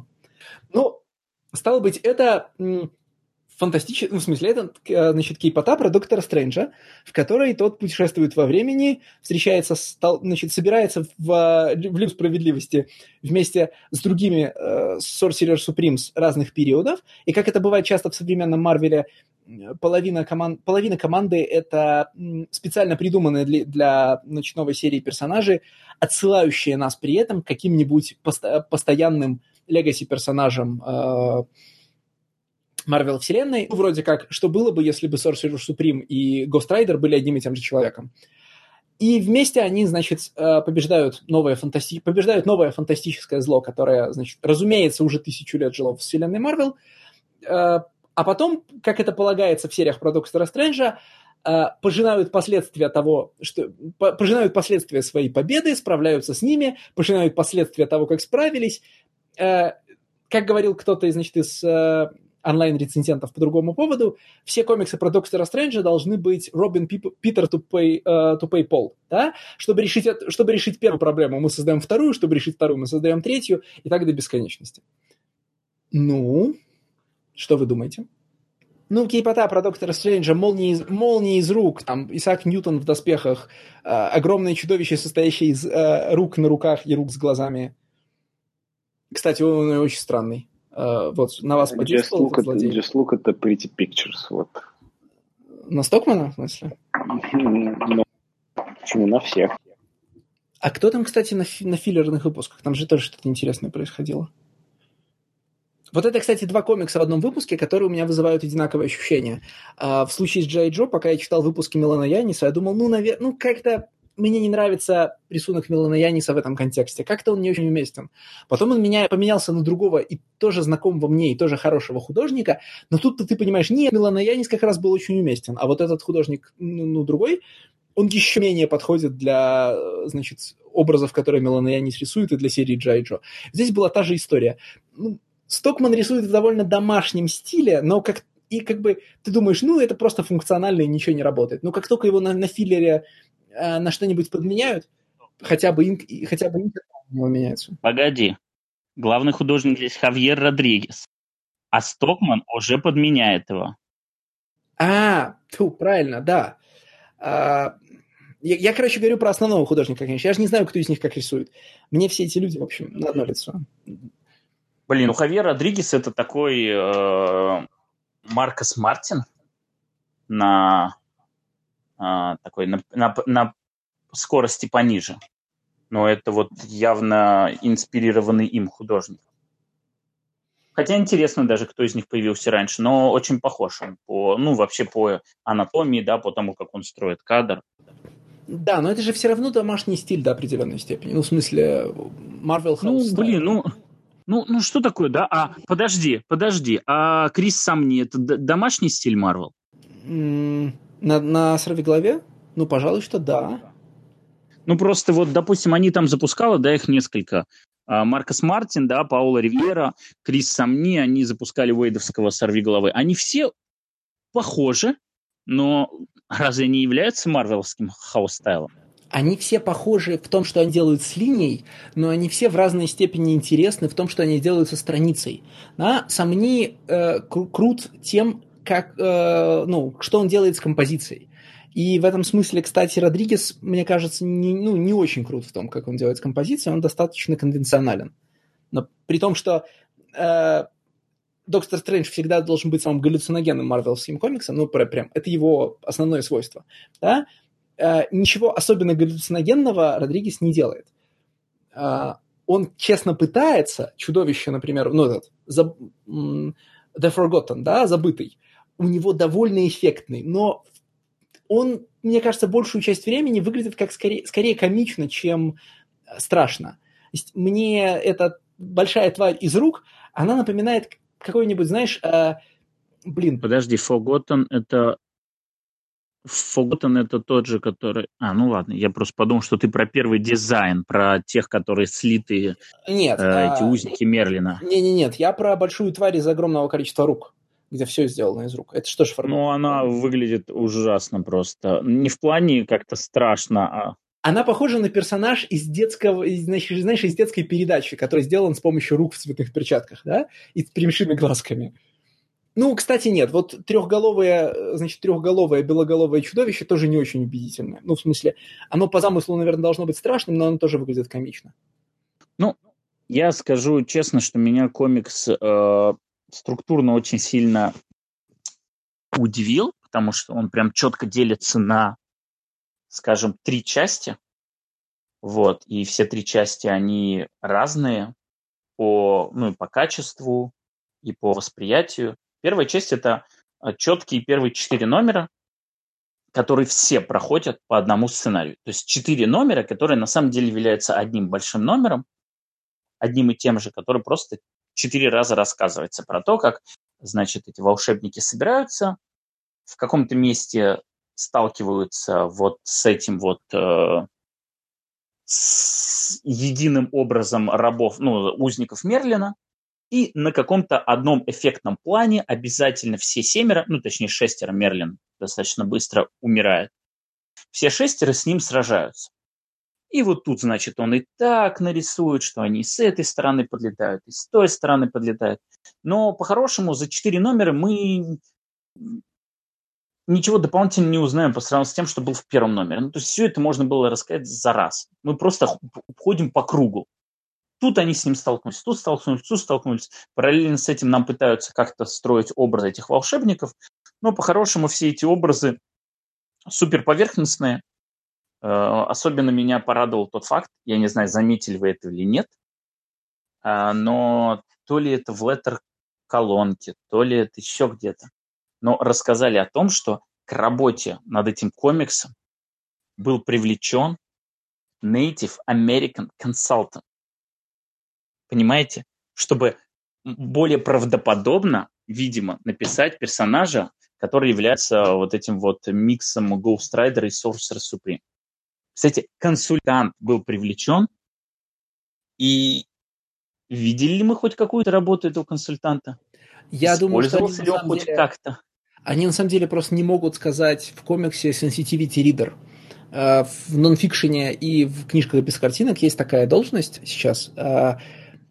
Значит, э, когда, грубо говоря, когда готовый текст предлагают э, человеку из какой-то маргинализованной группы, которая в этом тексте встречается, предлагают его прочитать на предмет, знаешь, если у, значит, у автора есть какие-то слепые пятна в смысле, изобра... в смысле стереотипного изображения.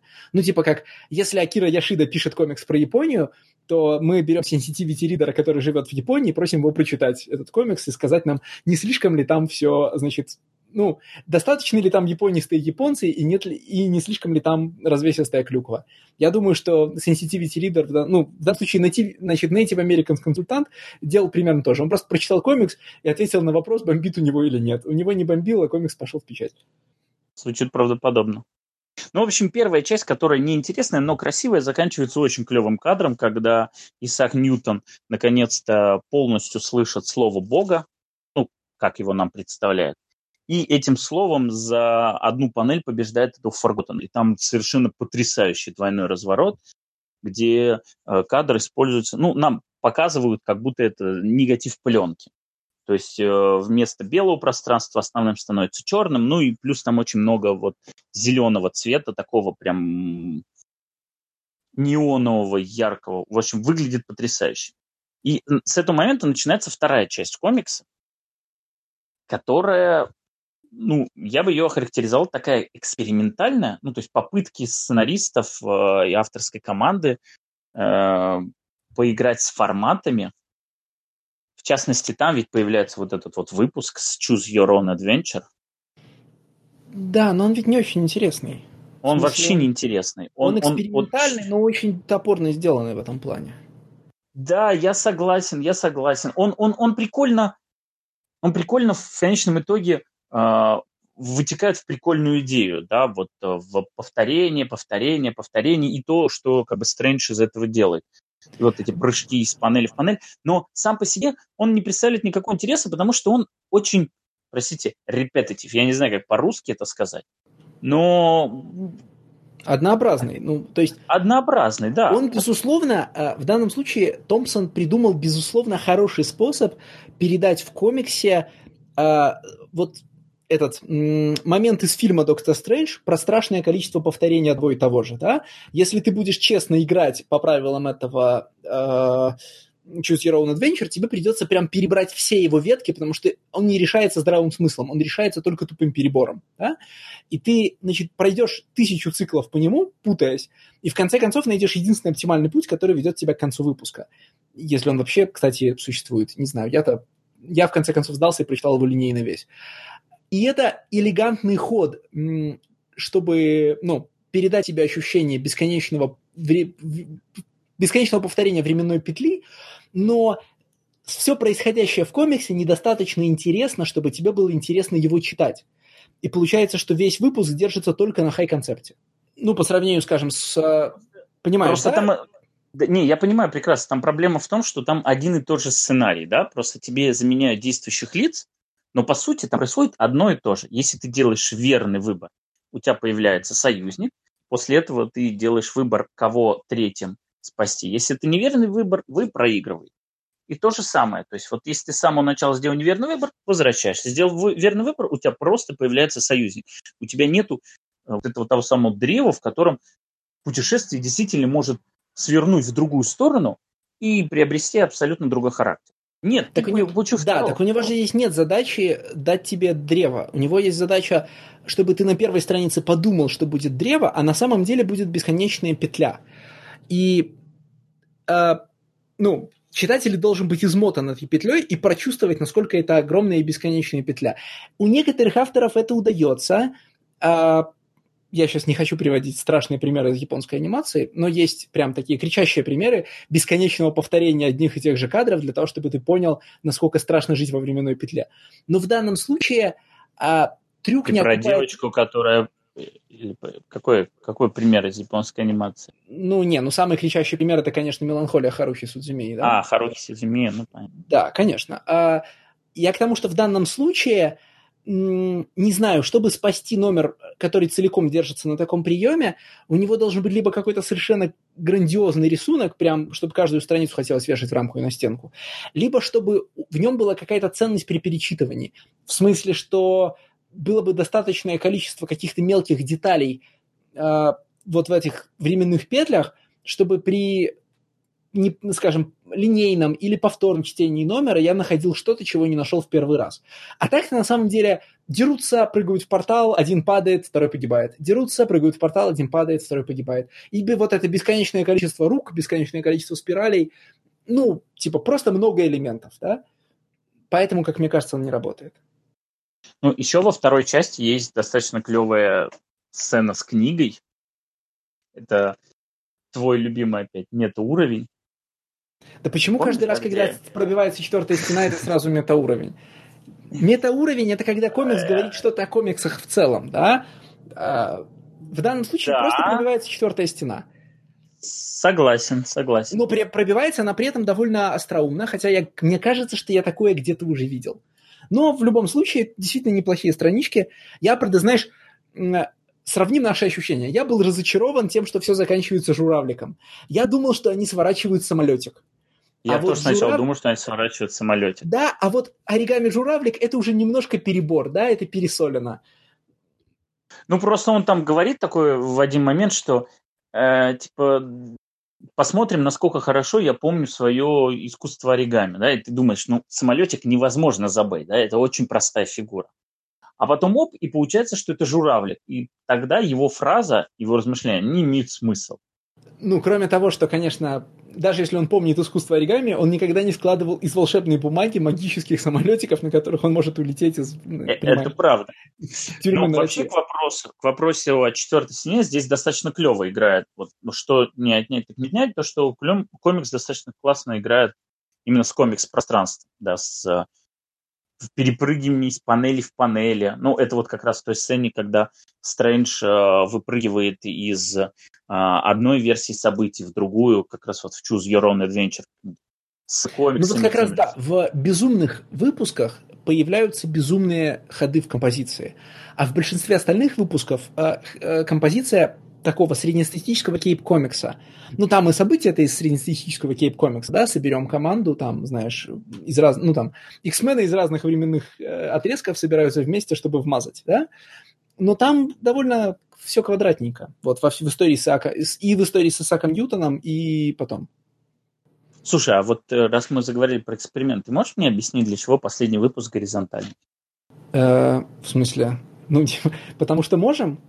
Я полагаю, что, ну, в смысле, понимаешь, мне кажется, что все эксперименты в этой серии, они все такие, чтобы быть остроумнее, но не, но не, значит, не вызвать отторжение у читателя, да, такой безопасный уровень авангарда.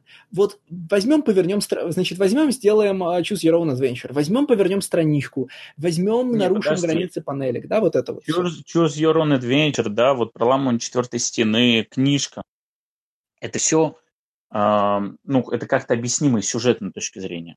Не только то, что мы захотели выпендриться и показать, как клево это можно сделать, но это и сюжетом продиктовано и, в принципе, органично смотрится.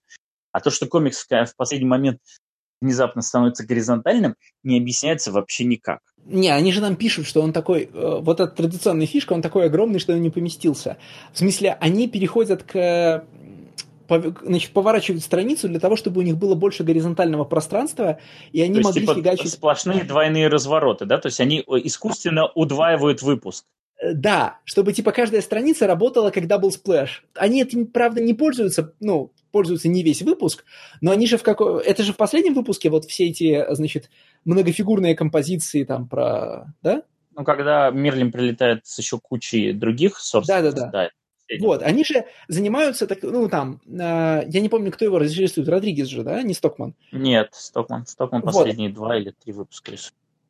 Так, если последние два, то это должен быть Стокман как раз, нет? Ну, я и говорю, Стокман. Да. А, я так понимаю, что это такой способ подать хитча, да, в композицию. Не столько, да, не столько в линию, сколько в композицию. Э, значит, сделать нам вот эти я не, ну, ты понимаешь, мы читали не с бумаги, и мне трудно представить, работают ли вот эти э, огромные, значит, э, широкоугольные, не широкоугольные, а наоборот, как это правильно сказать. Короче, большие горизонтальные планы, где много фигур в небе одновременно кланяются своему учителю, значит, Ancient One, да, я не знаю, работает ли оно на бумаге, когда ты, значит, держишь свой небольшой глянцевый флопик боком и его читаешь. Вот в том-то и дело. От того, что они перевернули страницу, они не увеличили пространство вдвое. Они его сделали в два раза более мелким, да. Да, они не могут сделать сплошные сплэши, потому что тогда комикс перестанет быть читабельным. Вообще меня всегда забавляли эти эксперименты с переворачиванию комикса, для меня первыми экспериментами это были, э, простите, 90-е, а, когда, а, по-моему, это был кроссовер между сериями X-Force э, Лайфилда и э, Макфарлейна. И у них там был такой, типа, два номера X-Force, один номер Человек-паука, или наоборот. Они там, типа, сражались с Джаггернаутом. И там вот один из выпусков, по-моему, Макфарлейна, он как раз был перевернут. И там, в принципе, это было объяснимо, потому что там должен был быть двойной разворот, и он должен был быть вертикальным, потому что нам должны были показать Unstoppable Джиггернаута, который был вот огромный, да, он должен был быть как две страницы комикса. Вот логика там была такая, насколько я помню. Да, и там весь комикс, а... по сути, компоновался как вертикальный э, настенный календарь. Да. Ну, понимаешь, да? Ты его так вот перелистываешь, да, да, как, да. Э, открывая целиком как календарь. А еще был... О, слушай, как это? А, путешествие в ностальгию. А, я однажды работал значит, на нереализовавшемся в итоге проекте с во, мног, с во многом хорошим, но сильно застрявшим в эстетике э, значит, Марвела 90-х художником. И, значит, я писал, значит, э, какие-то чудовищные э, по меркам, значит, наших художников композиции, значит, с таймгридом, с, там, знаешь, с 20 кадрами на, две, на, на развороте, ну, в смысле, типа, по сути, получается 10 на каждую страницу, да, с такими вот, как у только что обсуждавшегося этого Кивелы инсетами, да, когда у тебя есть несколько кадров, а в них еще есть, ну, вставные, это я сейчас поясняю для читателей, которые могли не видеть Beautiful Canvas, а в них есть вставные квадраты, которые акцентируют внимание на каких-то мелочах сцены и таким образом позволяют одновременно рисовать и общий план, и крупный план, который ты усваиваешь одновременно. Короче, я писал какие-то такие вот сложные штуки, а, значит, а он все время, хоти, все время просил меня, значит, перепиливать их в два раза меньше. Значит, берешь одну наингридную страницу и делаешь из нее один разворот, а лучше два разворота, чтобы можно было пошире порисовать. А, и мы, понятно, все время спорили о том, можно ли, значит, э, ну, значит, нужно компрессить или декомпрессить, чего ждет читатель, э, будет ли доволен читатель, если одна драка идет 8 страниц, потому что ты на них рисуешь большие масштабные кадры.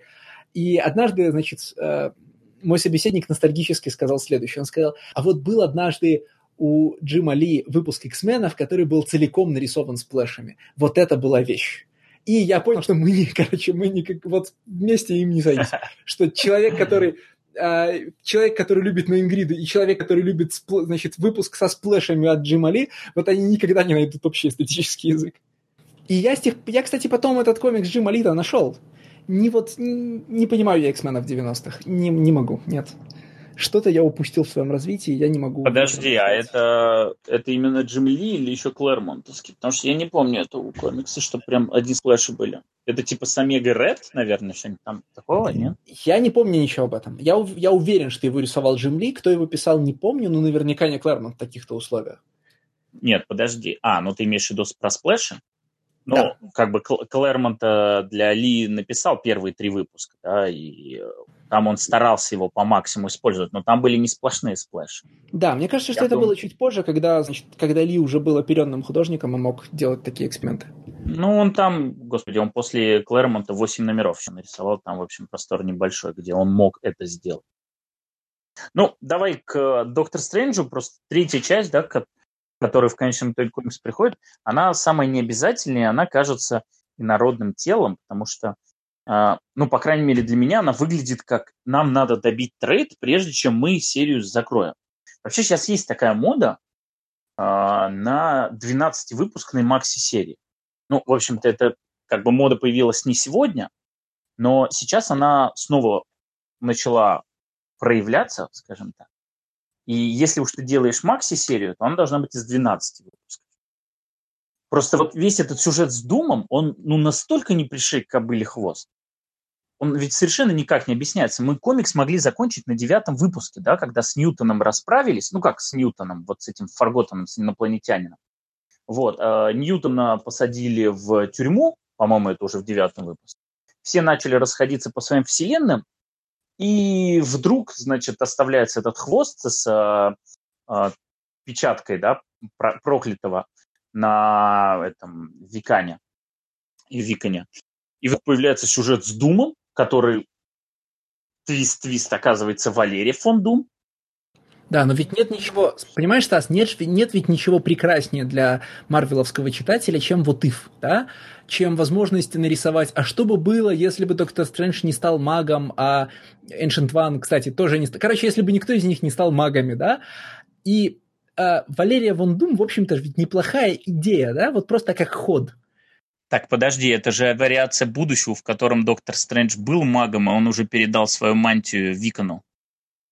Это же будущее Викона. Нет, я про этот самый, про одиннадцатый выпуск, который начинается с uh, того, как каждый из персонажей живет в, в такой а, своей да, тюрьме, да, да, и мы видим, ну, типа, и вот это эталонный ватыфовский формат, да, каждый из этих персонажей оказывается в другой ситуации. Слушай, а Валерий Ван Дом больше нигде не было, да? Это все на самом деле не ссылка на какой-нибудь э, альтернативный таймлайн? Мне кажется, что, боюсь ошибиться, но, по-моему, у Хикмана была Валерия Ван Дум в какой-то из версий будущего. Да, ну, Хикман, я это понимаю, да, как это, это все придумал, ну, в смысле, Хикман придумал, как обычно, уже все, и нам сейчас главный специалист по Хикману нам сейчас не подскажет, но... Э... Я, я просто к тому, что, понимаешь, до вот этого выпуска, да, до десятого вот этого скачка, комикс, в общем-то, нормально развивается, да, то есть Просто у нас одно приключение перетекает в другое, да, одни ошибки приводят к там, другим сценам и так далее, но на девятом выпуске все заканчивается. И, в принципе, вот этот двенадцатый, да, который является завершающим и пытается нам донести какую-то мысль, его, в принципе, можно было спокойно воткнуть после девятого, и ничего мы не потеряли. Вместо этого появляется двухномерной филлер, двухномерной филлер в 12-номерной макси-серии. Это же даже звучит абсурдно. Про уничтожение инопланетян э, и вот эти все штуки, да? Ну, и не, про Дума. Про Ду, ну, не, именно про Дума. Про уничтожение инопланетян – это завершение как бы глобальной линии. Да?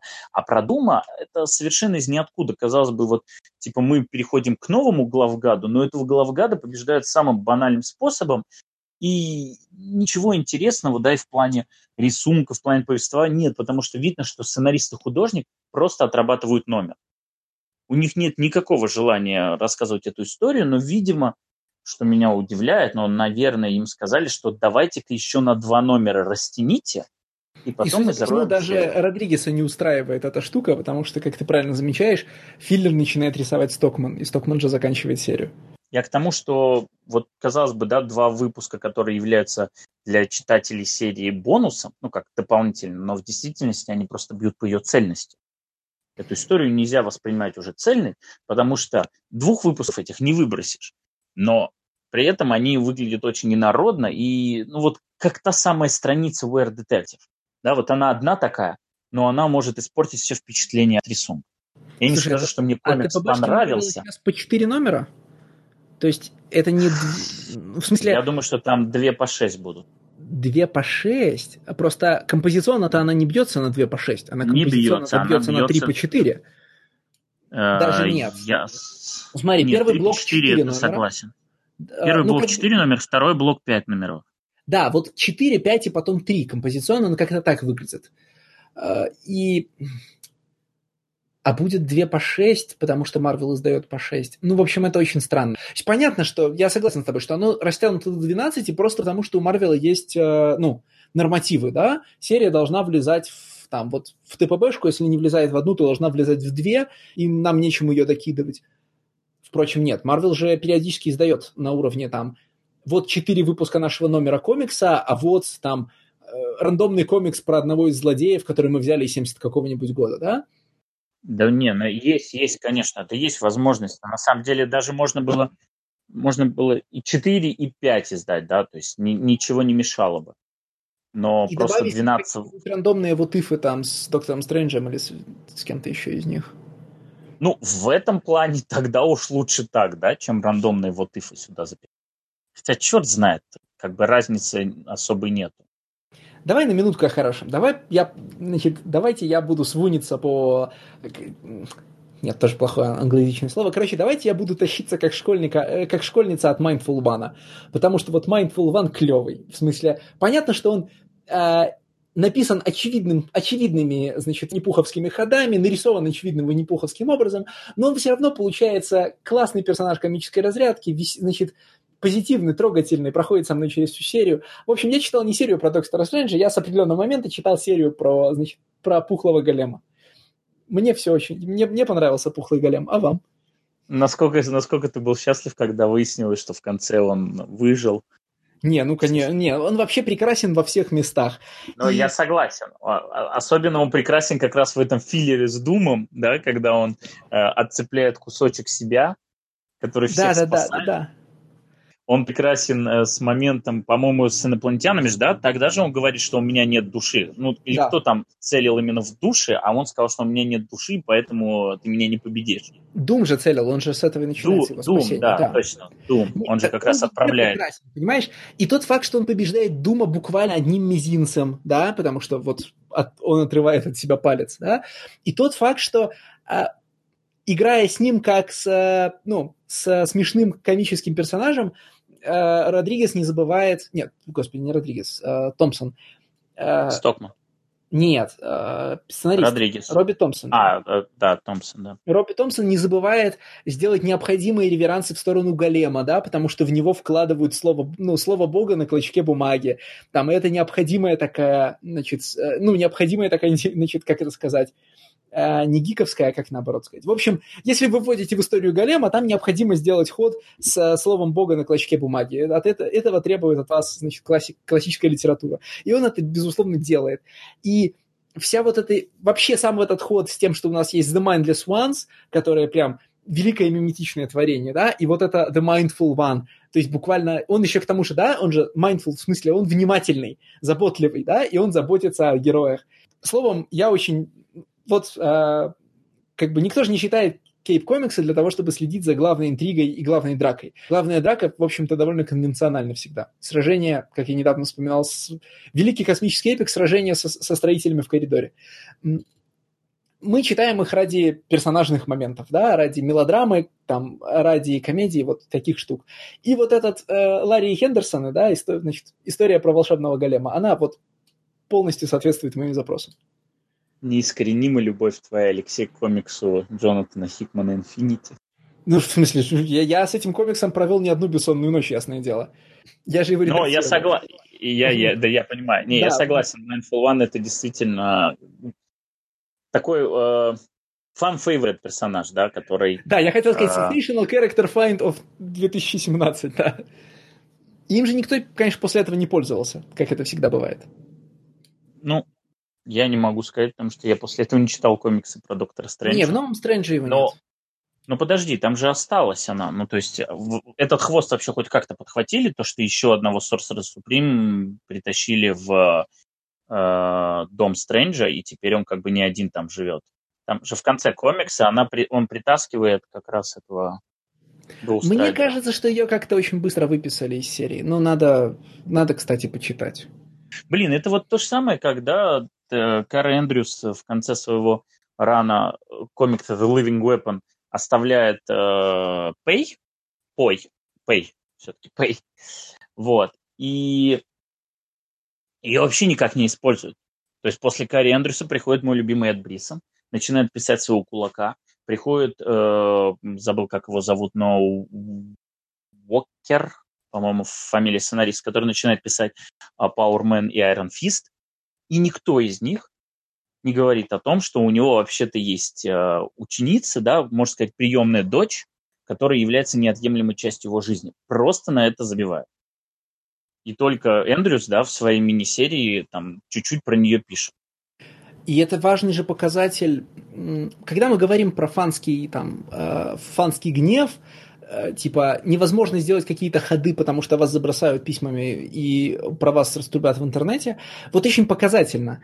На самом деле такого рода иман, вот присущие имманентно супергероическим комиксам ходы, как сохранить персонажа, продолжить линию, второстепенную персонажную линию, которую начал другой сценарист, все на это забивают, и никто за это не мстит. Вот, значит, э, превратили значит, ввели 15-летнюю э, чернокожую школьницу и сделали ее второстепенным человек, железным человеком, вот э, начался тайфун, да, забили на какие-то второстепенные линии, не стали развивать, э, не стали развивать интересную персонажную коллизию, всем все равно.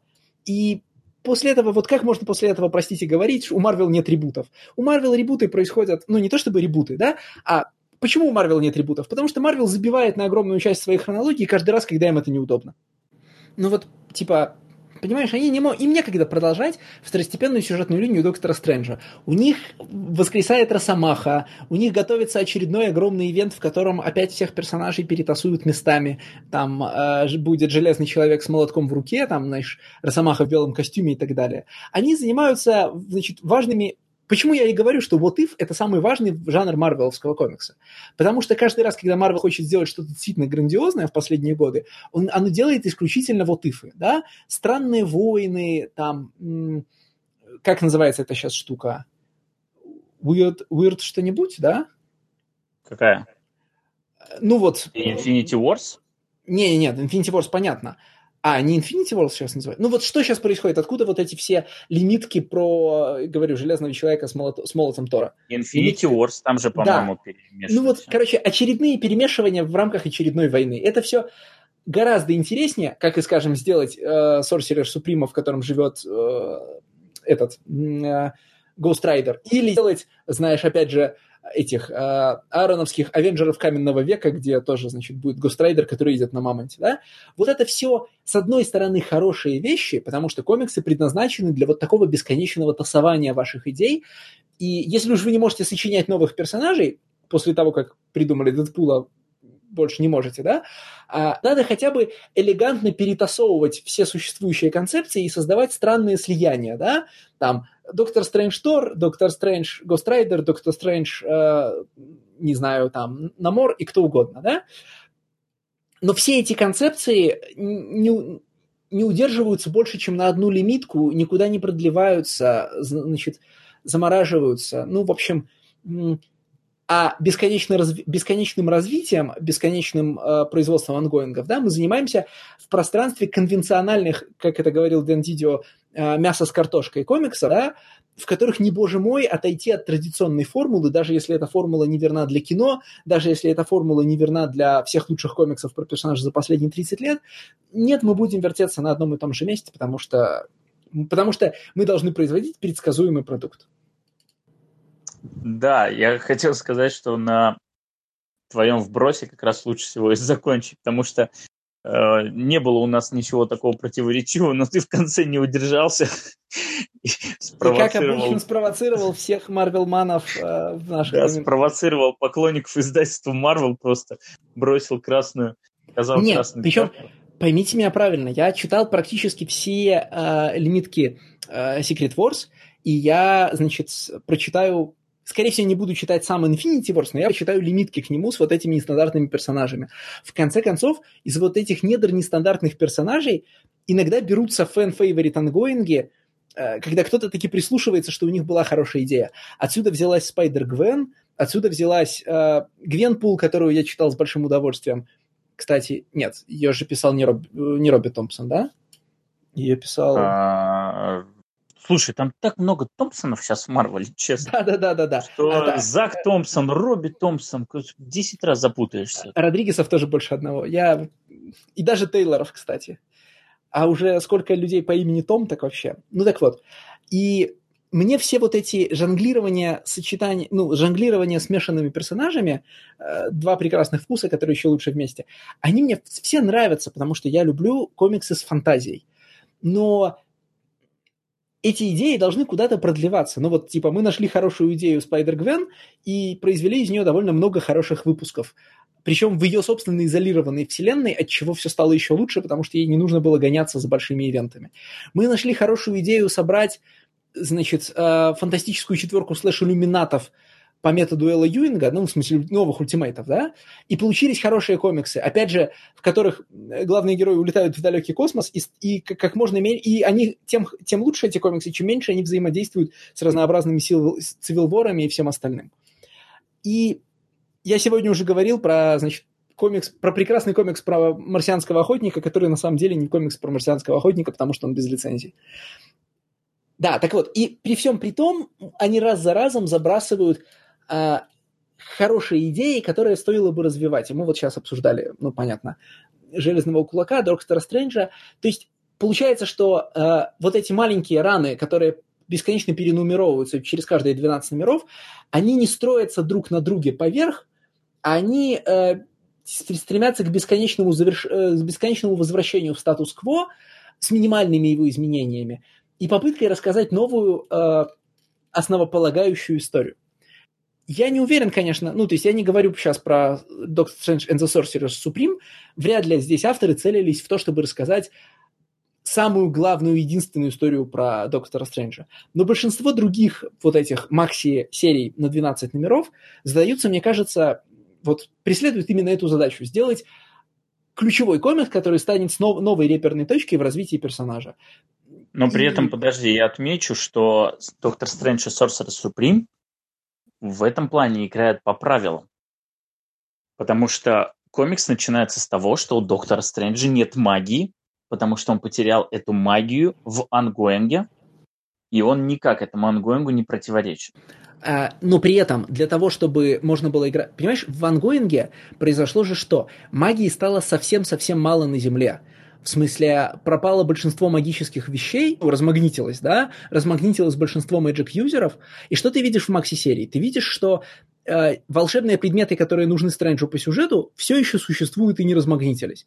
Что сам Стрэндж отправляется в другое пространство, где таки будет достаточное количество Magic-юзеров для того, чтобы рассказать волшебную историю, будут волшебные вещи, волшебные чудовища. То есть из правил игры ongoing а мы как побыстрее сбегаем Единственное, что мы забираем с собой из ongoing а, это то, что Стрэндж не самый крутой Sorcerer Supreme, да, что вот у него-то как раз с магией проблемы. Но, во-первых, это работает далеко не каждый раз, а только в моментах, где это будет наиболее драматически важно. А во-вторых, э, это-то как раз очень конвенциональный ход. В смысле, можно не говорить, у Доктора Стрэнджа мало магии. А можно сказать, Доктор Стрэндж, конечно, Sorcerer Supreme, и магии у него дофига, но у всех остальных магии еще больше, и там Доктор Стрэндж не может поставить необходимой мощности волшебный щит, чтобы загородить, а Исаак Ньютон может. То есть это не столько игра по правилам ангоинга, сколько попытка, как бы сказать по-русски, э, писать вокруг существующих ограничений. Да? Не инкорпорировать их в структуру, а максимально их избегать. Да, просто понимаешь, получается, какая интересная ситуация, что э, сценарист приходит, начинает писать серию, и он пишет ее по правилам. То есть его допускают в песочницу, но говорит, пиши по правилам. Но когда он сам хочет оставить след, на него забивают. То есть получается, что он пришел Потому и сказал... Потому что его фамилия не Джейсон Аарон, типа, да? Да, то есть получается такая ситуация, что я пришел, я вот сделаю, как вы просите, да, вот я принимаю правила игры, но, пожалуйста, в конце тоже я на что-то пришел и хочу что-то оставить. Ему говорят, окей, ты на что-то пришел, ты продолжаешь continuity, но то, что ты сделаешь, нам глубоко по боку. Потому что это макси-серия, а не ongoing. Да даже если бы это был бы ongoing, ну, как бы в ongoing е просто это намного сложнее скрыть, да, то есть когда следующий выпуск выходит, хотя, что я говорю, следующий выпуск будет первый номер, и что там было в последнем предыдущего рана, оно, в общем, мало кого беспокоит. Но просто здесь это настолько открыто показано, то вот я имею под собой основу, а мой комикс основы для ничего не будет более. Но у тебя есть еще другой путь. У тебя есть э, путь, который, мы сейчас, который я сейчас наблюдаю в Торе, да, и вокруг Тора. Ты можешь договориться с архитектором, с тем же самым, кстати, Джейсоном Аароном, да, чтобы то, что ты делаешь в своей серии, взаимодействовала с серией, которую делает архитектор с большой буквы, и таким образом инкорпорировалась в большую хронологию. Это вот то, что делает сейчас наш любимый Донни Кейтс. И да, действительно, давайте я это скажу на запись. В самом деле, все, что Донни Кейтс делает в Веноме, имеет значение для серии Тор и явно пропущено через великий замысел Джейсона Аарона. Э, Слушай, ну, а ты ее читаешь? Ты ее читаешь? Венома дальше? Да, да. Да, да ради бога, нет, конечно. Я в новостях слежу за Просто же он же там потом инкорпорирует не только идеи архитектора Аарона, но и идеи архитектора Хикмана, потому что он же да, туда да. мейкера вводит и говорит, да. что мейкер является источником... Но Хикмана-то э, как раз можно вводить без спроса. В смысле, Хикман-то уже ушел, и его элементы, они все теперь просто принадлежат Марвелу, да? Тогда как Аарон продолжает работу прямо сейчас, и с ним нужно считаться. И я это к, к, к тому еще говорю, что э, у Джейсона Аарона, как у любого архитектора Марвела, есть любимые и нелюбимые дети. И э, его работа на Торе, масштабно до той степени, что вот там Донни Кейтс взаимодействует прям с замыслом Аарона и, и очевидно договаривается с Джейсоном Аароном об элементах, которые используют и которые привносят. А когда Аарон писал Доктора Стрэнджа, он, в общем, его писал из-под палки, ему никогда не было интересно заниматься серией Доктор Стрэндж. Он как можно, ну, как только смог, он с нее свалил, и, соответственно, никакого взаимодействия с архитектором в контексте мифологии Доктора Стрэнджа нету ни у Робби Томпсона, ни у других окружающих его авторов. Тут просится еще какой-то другой хороший пример архи... ну, архитектора или, по крайней мере, формообразующего сценариста, а, которому, который писал из-под палки, и поэтому не оставил следа. Но я, я не могу вспомнить, про кого я имею в виду. Ну, понятно, есть характерные примеры людей, которые пишут серии из-под палки, типа Лемира, да, но вот как раз в случае с Лемиром я не помню такого радикального примера, ну, игнорирования большой хронологии. Давай закругляться. Ну, в общем, да, все что, все, что нужно, мы сделали. Комиксы обсудили, а, значит, фанатов супергероики в бешенство привели, а, значит, художников перепутали, о своих, в своих ошибках признались. На этом мы будем с вами прощаться и увидимся заново через две недели. А, с вами был Никита Стародубцев, Станислав Шаргородский и Алексей Самский. До свидания. Всем пока.